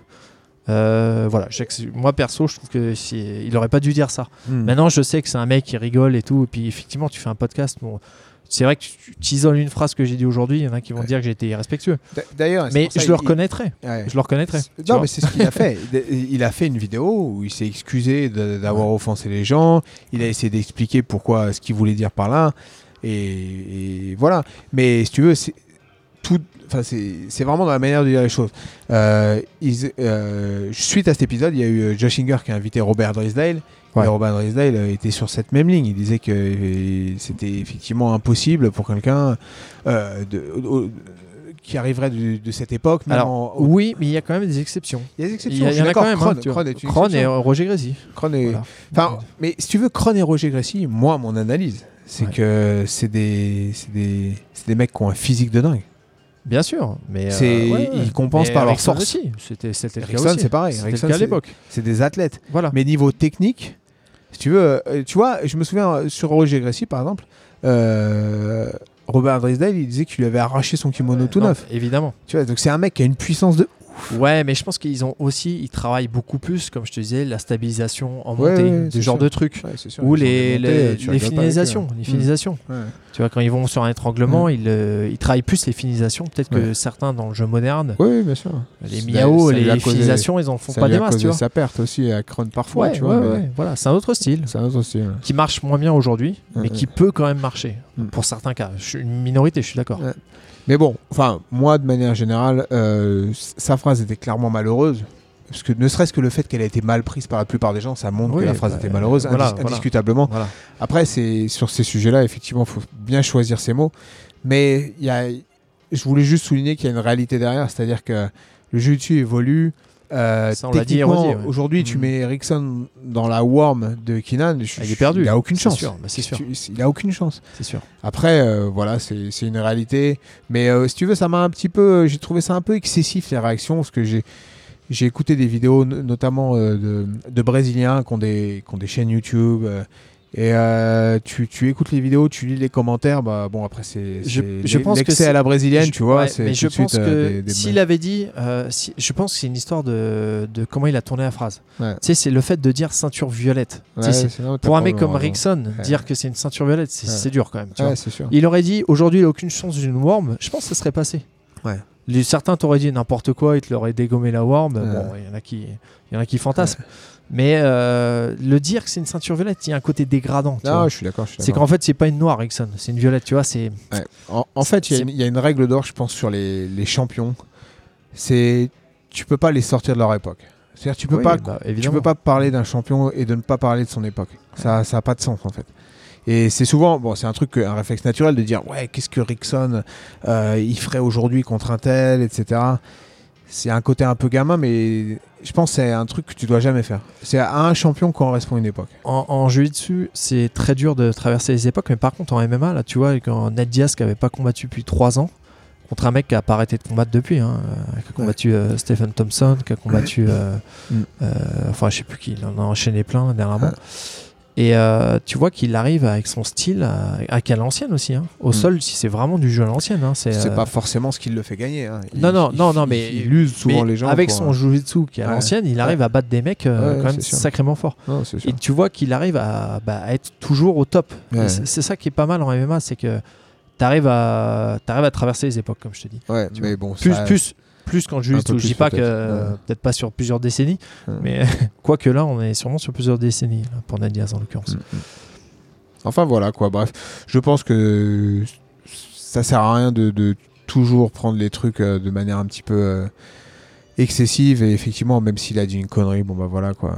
Mais je, je- je te dis ce truc là parce que vraiment moi j'ai écouté les réactions et c'était abusé tu vois. Ouais, ouais, je vraiment, comprends. euh, Moi, moi, perso, j'aime pas entendre ça non plus. hein. J'aime pas Ouais. entendre Rickson et niveau violette. Tu vois, je trouve que ça me fait mal d'entendre ça quand même. Ouais, mais en Pourtant, face euh, de là à menacer de mort les gens, tu vois. non, non, c'est ça que non. mais c'est ce que je te dis. D'accord. C'est ce que je te dis, c'est ce qui m'a fait presque lui prendre prendre sa défense. C'est d'accord. c'est les réactions euh, excessives. Moi, euh, je, je vous de culte à personne, mais euh, je trouve même pour le sport, je trouve que c'est L'histoire du sport. C'est Ouais, bien sûr. c'est pas sûr, bien de dire sûr, ça. tu peux pas dire ça, tu vois. sûr, Bien sûr.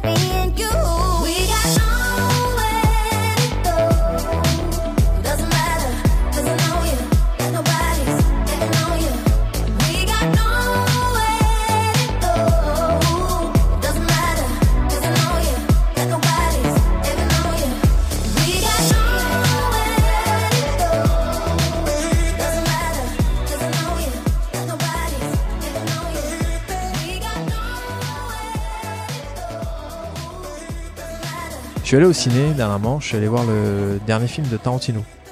T'en as forcément entendu parler. Ouais, tout à fait. Je voulais aller le voir, mais j'ai pas eu le temps. Ouais. Après, Alors- j'ai eu d'autres avis que le tien. hein, Un peu plus Ouais. Pondérés. Ouais, parce que je t'en ai un peu parlé dé- déjà, c'est vrai. Tu m'as dit que t'as bien aimé. J'ai bien aimé dans l'ensemble. Alors moi, il faut savoir que Tarantino, euh, j'ai découvert euh, en 1994, euh, j'ai vu Pulp Fiction au cinéma. 94 ou 95, j'ai un doute. Je crois que le film est sorti en 94, mais j'ai peut-être vu en 95.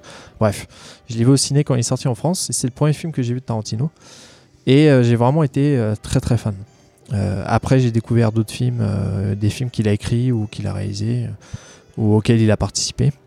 Euh, True Romance que j'adorais, euh, Une nuit en enfer que j'ai beaucoup aimé aussi. Bon, ça c'est son pote euh, Robert Rodriguez. D'autres films que lui a réalisés, en fait, j'ai jusque là, j'ai pas trop aimé ces autres films qu'il a réalisés. Kill Bill, il est pas trop mal, mais bon, je suis pas extrêmement fan non plus.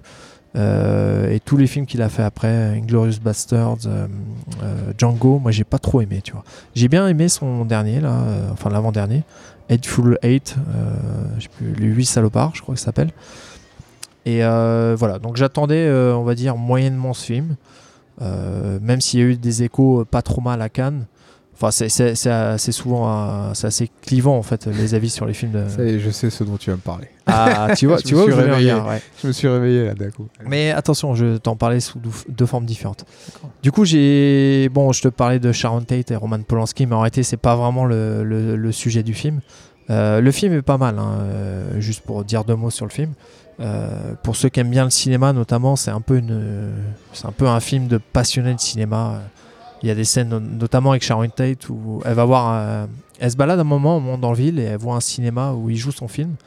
Et euh, elle rentre dans le ciné, et elle veut regarder si les gens euh, voient que c'est elle, enfin tu vois. Mhm. Et puis elle reste dans le film où tu vois toutes ses réactions, elle récite les, les- les répliques par cœur. Puis il y a pas mal de scènes assez marrantes. Euh, de, Niro, euh, de, de Niro, pardon, DiCaprio euh, joue extrêmement bien. Il joue un espèce d'acteur un peu euh, sur le déclin, qui se fait un peu piquer les rôles par les, les petits jeunes et qui, euh, qui a un peu le, tu sens un peu le, la déprime de, de l'ancienne vedette qui, qui, qui oublie ses répliques, qui s'énerve sur le tournage. Mais il est vraiment euh, excellent comme acteur. Franchement, c'est un bon acteur, DiCaprio. Ah, il est très très fort. Et Brad Pitt Ouais. est extraordinaire aussi. Ouais. Vraiment, les deux sont, sont vraiment très forts. Et puis, comme d'hab, il y a toujours l'ambiance euh, très bonne euh, à la Tarantino. Les musiques, euh, ouais, les musiques Ouais. sont très bien. euh, scènes ça, il est juste. chaud, euh, hein, quand même. ouais, non, mais il, il a du putain style. de, putain de BO, lui. Tu vois, moi, je suis pas forcément fan de tous ces films, mais il faut reconnaître que euh, Tarantino est ultra talentueux. Ouais. Dans l'écriture, dans le style, dans le. Tu vois, Jackie Brown, sans Ouais. les musiques, euh, je pense que les films, ils seraient vraiment quelconques, quoi. Mais. Non, mais il y a une atmosphère, une ambiance, il y a quelque chose de très fort. Puis, je pense pour les nostalgiques, moi, j'ai pas forcément connu cette époque parce que j'étais, pas né en l'occurrence. Mais le- les années 60, euh, fin des années 60, euh, je crois que c'est en 69 le film. Mm. Bref, ça, ça se passe durant le, la période de l'assassinat de Sharon Tate. Tu vois, c'est, centré là-dessus sans l'être trop non plus. Enfin, par Marilyn Manson. Voilà. Ça secte. pas, non, Charles Manson. Euh, Charles Manson. C'est chanteur. c'est, un autre fou, mais c'est plus tard. Euh, Charles Manson qui est mort l'année dernière d'ailleurs. Bon voilà, donc euh, pourquoi je te parle de ce film? Parce que euh, faut savoir que Roman Polanski, qui joue dans le film, c'est un. euh, Ah, il joue dans le film. Ah, il joue dans Ah, le film. Ah non, non, il joue dans le film. Ah oui, Autant pour moi, son- il est interprété par un personnage. D'accord, que ouais, ouais. Maintenant, il a plus de 80 piges Ouais, parce que- depuis que voilà euh, depuis qu'il s'est exilé en, en France. Euh, et du coup, euh, le Roman Polanski, il faut savoir que c'était un des derniers élèves de Bruce Lee. Tu savais Ah, ça fait Ah, c'était un élève de Bruce Jet Lee. Kundo avec. euh, Ouais. Et euh, entre autres, hein, parce qu'il avait d'autres élèves, mais euh, voilà, c'était un élève de Bruce Lee. Et puis c'est centré sur tout cet univers de- durant cette période.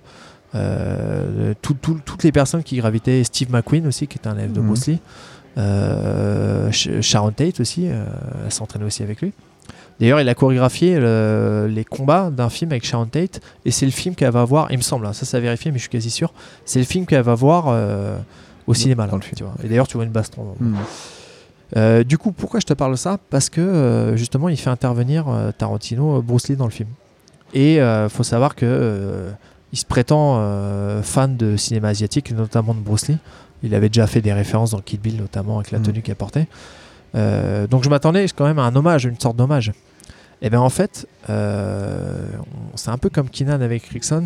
Ouais, un peu plus vénère C'est ultra irrespectueux. Mm. C'est-à-dire que moi, quand je suis allé, je suis allé voir le film, jusque-là, les gens n'avaient pas trop rigolé. Et quand il y a eu Bruce Lee, c'est le moment du film. Après, il y a eu des gens qui ont encore plus rigolé sur d'autres scènes que je ne vais pas raconter parce que je n'ai pas envie de spoiler. Mais euh, sur Bruce Lee, quand le personnage a intervenu, euh, c'est là où les gens se sont le plus marrés depuis que le film avait commencé. Ouais. Pourquoi? Parce que euh, Bruce Lee déjà passe pour une espèce de débile, ridicule, un mec ultra prétentieux, ridicule parce qu'il, tu vois, effectivement, il faisait des cris Bruce Lee quand il faisait les coups de pied et tout dans Ouais. ses films, mais il aurait pu le montrer de manière euh, à son avantage. mais sûr. là, au contraire, ça le fait passer pour un débile. Et le pire de ça, c'est qu'il ose. En fait, en gros, ce qui se passe, hein, je- là je spoil, donc ceux qui veulent pas écouter, euh, allez deux minutes plus tard dans le podcast. Euh, en gros, euh, euh, Bruce Lee, il prétend que euh, voilà, il peut battre n'importe qui, etc. Il peut battre un boxeur. Et là, tu as, Brad Pitt qui- en fait euh, joue euh, Cliff Booth, il s'appelle, qui joue la, la qui joue la doublure de, de Dalton, qui est, euh, qui est joué par euh, Tarantino. Euh, Di- DiCaprio. putain, Ouais. du mal. Et du coup, lui se met à rigoler au moment où il dit que Bruce Lee, il peut battre n'importe qui. Il rigole dans son, il ricane dans son coin. Donc Bruce Lee, il fait ouais, pourquoi tu rigoles? Et en gros, il lui dit, à mon avis, t'es capable de battre, je sais plus quoi, il lui fait une vanne. euh, S'ensuit une baston où Bruce Lee se fait défoncer. à, ça- à noter que Bruce Lee se fait défoncer quand même. Ouais.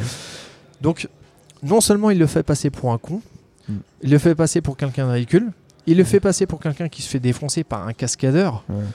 Euh, Alors, à ce que, à ce qu'on m'a dit, enfin, parce qu'on m'a dit, à ce que j'ai lu, parce que je me suis un petit peu renseigné sur ce- juste cette Ouais. phase-là, parce que ça a fait du buzz quand même, cette histoire de. ouais, ouais. Apparemment, il aurait fait. À la fin, il disait que le. C'était. Il a remonté le truc, où il a, il a choisi la version.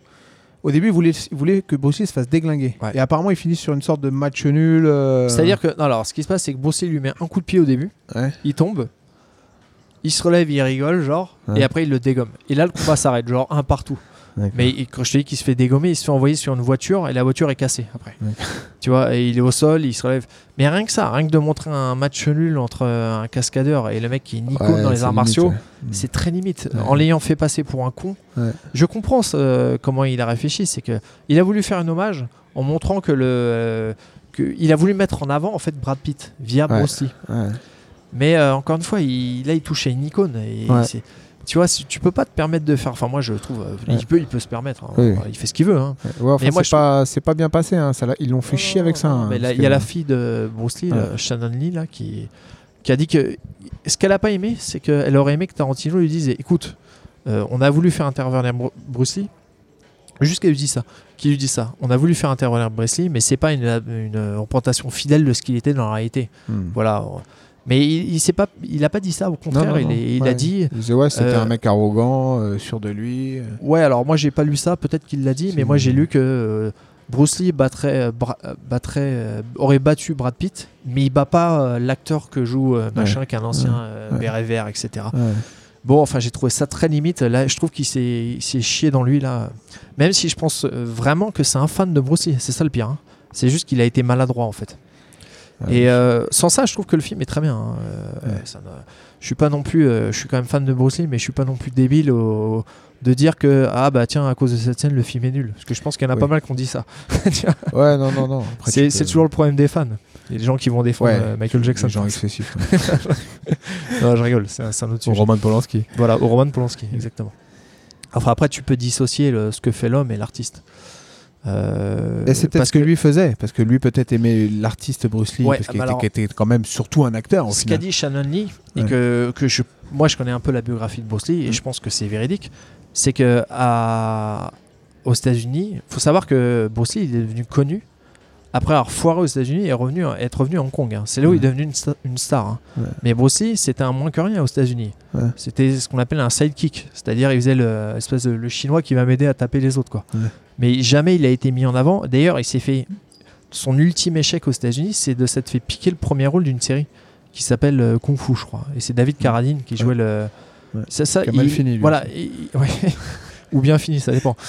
Et euh, lui, c'était son rôle, à- c'était ce- le rôle qu'il visait. Il s'était battu pour y arriver. Il Mm. s'est fait piquer la vedette par David Carradine, sachant que David Carradine, on est d'accord que dans les arts martiaux, il a quand même moins laissé son empreinte que Bruce Lee. Il n'y a pas joué dans Batman aussi, une série là où ils étaient. Ouais, il a joué Batman et Robin. et Il Ouais. a joué. euh, non, pas Batman et Robin, il a joué Kato, le front vert. Ouais, c'est ça. Le front vert, le front vert. Oui, d'ailleurs, bah, justement, c'est euh, c'est parce qu'effectivement, à cette époque, c'est pour ça qu'il a ins- inscrit, inscrit ça dans un contexte réel.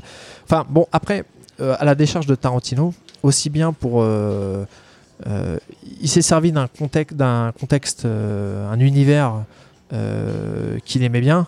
Après, euh, c'est pas. euh, on va Ça dire, reste une fiction. c'est une fiction, c'est une Ouais. retranscription. euh, il a, c'est Ouais. assez libre et même sur le, pareil, euh, spoiler euh, alerte. Pour l'affaire euh, Roman Polanski, il a- il- son interprétation elle est très libre de, de- de ce qui s'est Ouais, passé. Enfin, c'est plus l'affaire Sharon Tate en réalité. voilà, donc euh, je le conseille quand même. Il y a un autre truc, euh, Bruce Lee, il a été mis, euh, il a été mis sur le devant de l'actualité aussi euh, dernièrement. Je sais pas si t'as suivi. Non, non. T'as suivi à Hong Kong? Ah, enfin, les, les manifs. Ouais, surtout, mais- les manifs, bah, justement, ils, sont, euh, ils ont vachement mis en avant euh, une phrase de Bruce Lee euh, où il dit Be water. Tu, tu connais Mhm. le, Ouais, le truc. Parce que le- la légende dit que Bruce Lee, euh, il méditait sur les arts martiaux un jour et il était sur une, une jonque en train de réfléchir et tout. Il a tapé dans l'eau et il a réfléchi au fait que l'eau s'adaptait en fait à n'importe quelle violence. Elle Mhm. arrivait. Euh, c'est une matière qui, Ouais. qui, qui s'adapte aux, aux formes, euh, aux mouvements, Ouais. euh, et qui est en même temps euh, ultra puissante. La Mm. pression hydraulique, voilà, ça détruit des Ouais. murs, ça détruit des, diamants. C'est ce qu'il y a de plus puissant en fait, la pression hydraulique. Bref, et, et du coup, à Hong Kong, les manifestants, ils ont repris ce slogan, Be Water. L'idée, c'est de se fondre dans la masse, d'éviter euh, les flics. euh, tu vois, ou alors il y avait, euh, il y a plusieurs interprétations. Il y en a qui disent euh, Be Water, c'est euh, c'est un peu, euh, euh, comment te dire, euh, subir ce qui se passe en restant, tu contourner les obstacles, tu vois ce que je veux dire Ouais, subir la, le- le- le- la politique et d'arriver Ouais. quand même à, à s'en sortir. D'accord. Bref, bon, il y a plusieurs interprétations, mais c'est marrant parce que après, il faut savoir que c'était un Hongkongais en fait, Bruce Lee, hein, donc c'est pour ça que ça a été repris un peu. L'autre fois, j'ai regardé son Wikipédia. Apparemment, il était, il était pas né là-bas. Il était né aux États-Unis, je crois. Ouais, il est, je crois qu'il est né aux États-Unis effectivement. Mais moi, moi, il me semblait plus jeune même Mais il qu'il se est. disait hongkongais. Ouais, il est, il est hongkongais. En fait, il, a- ouais, ouais. il est reparti. euh, il a vécu jusqu'à 18 ans, je crois, aux États-Unis. Mm. Et euh, ouais, bon, il est. Entre les deux, Attends, quoi. j'ai un doute parce que justement. Non, je crois qu'il est. T'es sûr? Il me semble qu'il. À vérifier, mais il me Ouais, il semble qu'il est- qu'il est, il est il me né en Hong qu'il est Kong. pas né hein, encore. Ouais, Mais bon, possible. peu Bon, importe. bref. Bref. Bon, quand même, euh, je le conseille malgré tout le film parce que je trouve qu'il est bon. Euh, juste à oublier la partie, la, la partie, euh, toute la séquence sur Lee et toutes les références à Bruce Lee sont pas forcément les bienvenues dans le film. Bah écoute, je vais aller le voir. Ne serait-ce Voilà. que parce que j'ai C'est toujours bien aimé les BO de Tarantino. hein.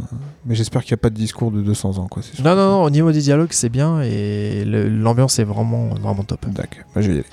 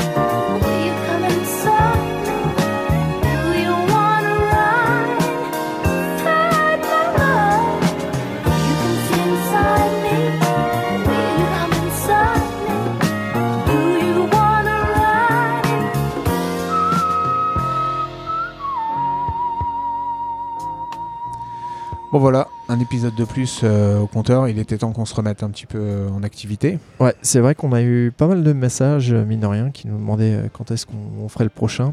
Bah, désolé, hein, tout le monde, euh, on été assez occupés, mais là on va essayer de reprendre un rythme un peu plus régulier, on va dire. Voilà, c'est la rentrée, donc Ouais. euh, on va essayer effectivement. Au moins une fois par an. Ah bah, on va, s'imposer un, un emploi du temps qu'on va tenir. Même si effectivement c'est le mois de septembre, le mois de septembre c'est toujours pas mal rempli euh, par tout ce qui est ne serait-ce que for- formalité administrative Ouais, ouais, ouais, c'est dans les que c'est la clubs et partie tout. chiante. hein. Quand vous êtes prof, euh, Ouais. quand vous gérez une association, une section et tout, c'est vrai que c'est. Mine ça, les, les gens s'en rendent pas forcément compte, mais c'est assez relou quand même. Ouais. Mais bon. gérer les, les, les, euh, les, les- les programmes techniques, euh, Mm. gérer euh, les, les relations avec euh, la mairie, etc. C'est Ouais. c'est pas mal de taf. Ouais, bon, on va pas se plaindre, hein, on l'a mise choisi. En hein. place, euh, une mise en place qui parfois peut être un peu pénible, mais bon. On a choisi. Et puis... Mais bon, c'est par là qu'il faut passer. Puis euh, on a pris aussi des forces cet été, donc euh, Ouais, on est reposé. c'est marrant d'ailleurs parce que cet été j'ai pas tourné pour me reposer. J'ai fait quelques exercices parce que j'ai une petite douleur à l'adducteur. tu vois, Et t'as encore plus dit- mal que d'habitude. Ah, c'est pas ça. C'est tout allait très bien. Et premier cours que j'ai fait. Je finis le cours, je suis oh, putain, j'ai trop mal quoi. Ouais. T'as l'impression que le tout Oui, mais bon, Thibaut. Les gens qui te connaissent le savent. Ouais. Tu bourrines aussi. Bah, et généralement plus sur l'adversaire que sur moi-même, mais Ouais, apparemment bah, mais ça euh, dans l'o- rythme, dans l'opération, euh, Ouais. dans l'opération, j'ai- moi-même subi, donc je suis une une victime. Bon, alors le prochain épisode 15, hein. c'est un, chiffre Ah, important ça. Épisode 15. C'est peut-être le moment de faire intervenir Maxime. Ah, Maxime, ouais, effectivement, il nous, Ouais. ra- il nous racontera comment esquiver les, sait- on Lopez du nous 36 euh, quand ils descendent de leur camion. Comment, Ouais, ouais, bah comment remettre un coup de pédale Ah bah, euh, c'est simple, tu, tu mets, tu mets l'aide euh, l'aide la plus forte sur ton vélo électrique, et puis tu, Et puis tu pédales, casses. tu pédales Tu très vite, et tu laisses ton frère euh, assumer la baston. la non-baston. Exactement. Ah, t'as été water, c'était bien. Ouais, voilà. Be Water. Voilà, puis Ah bah ouais, c'est pas mal comme nom d'épisode ça. Ah, Réfléchis. Avec un petit jeu de mots, faut que tu le trouves. ah, pas mal. Je vais, écoute, je vais réfléchir à ça. Ok. Bah merci à tous et puis euh, bah sérieusement on essaie de se retrouver euh, bientôt. Voilà. À plus. Ciao. Ciao.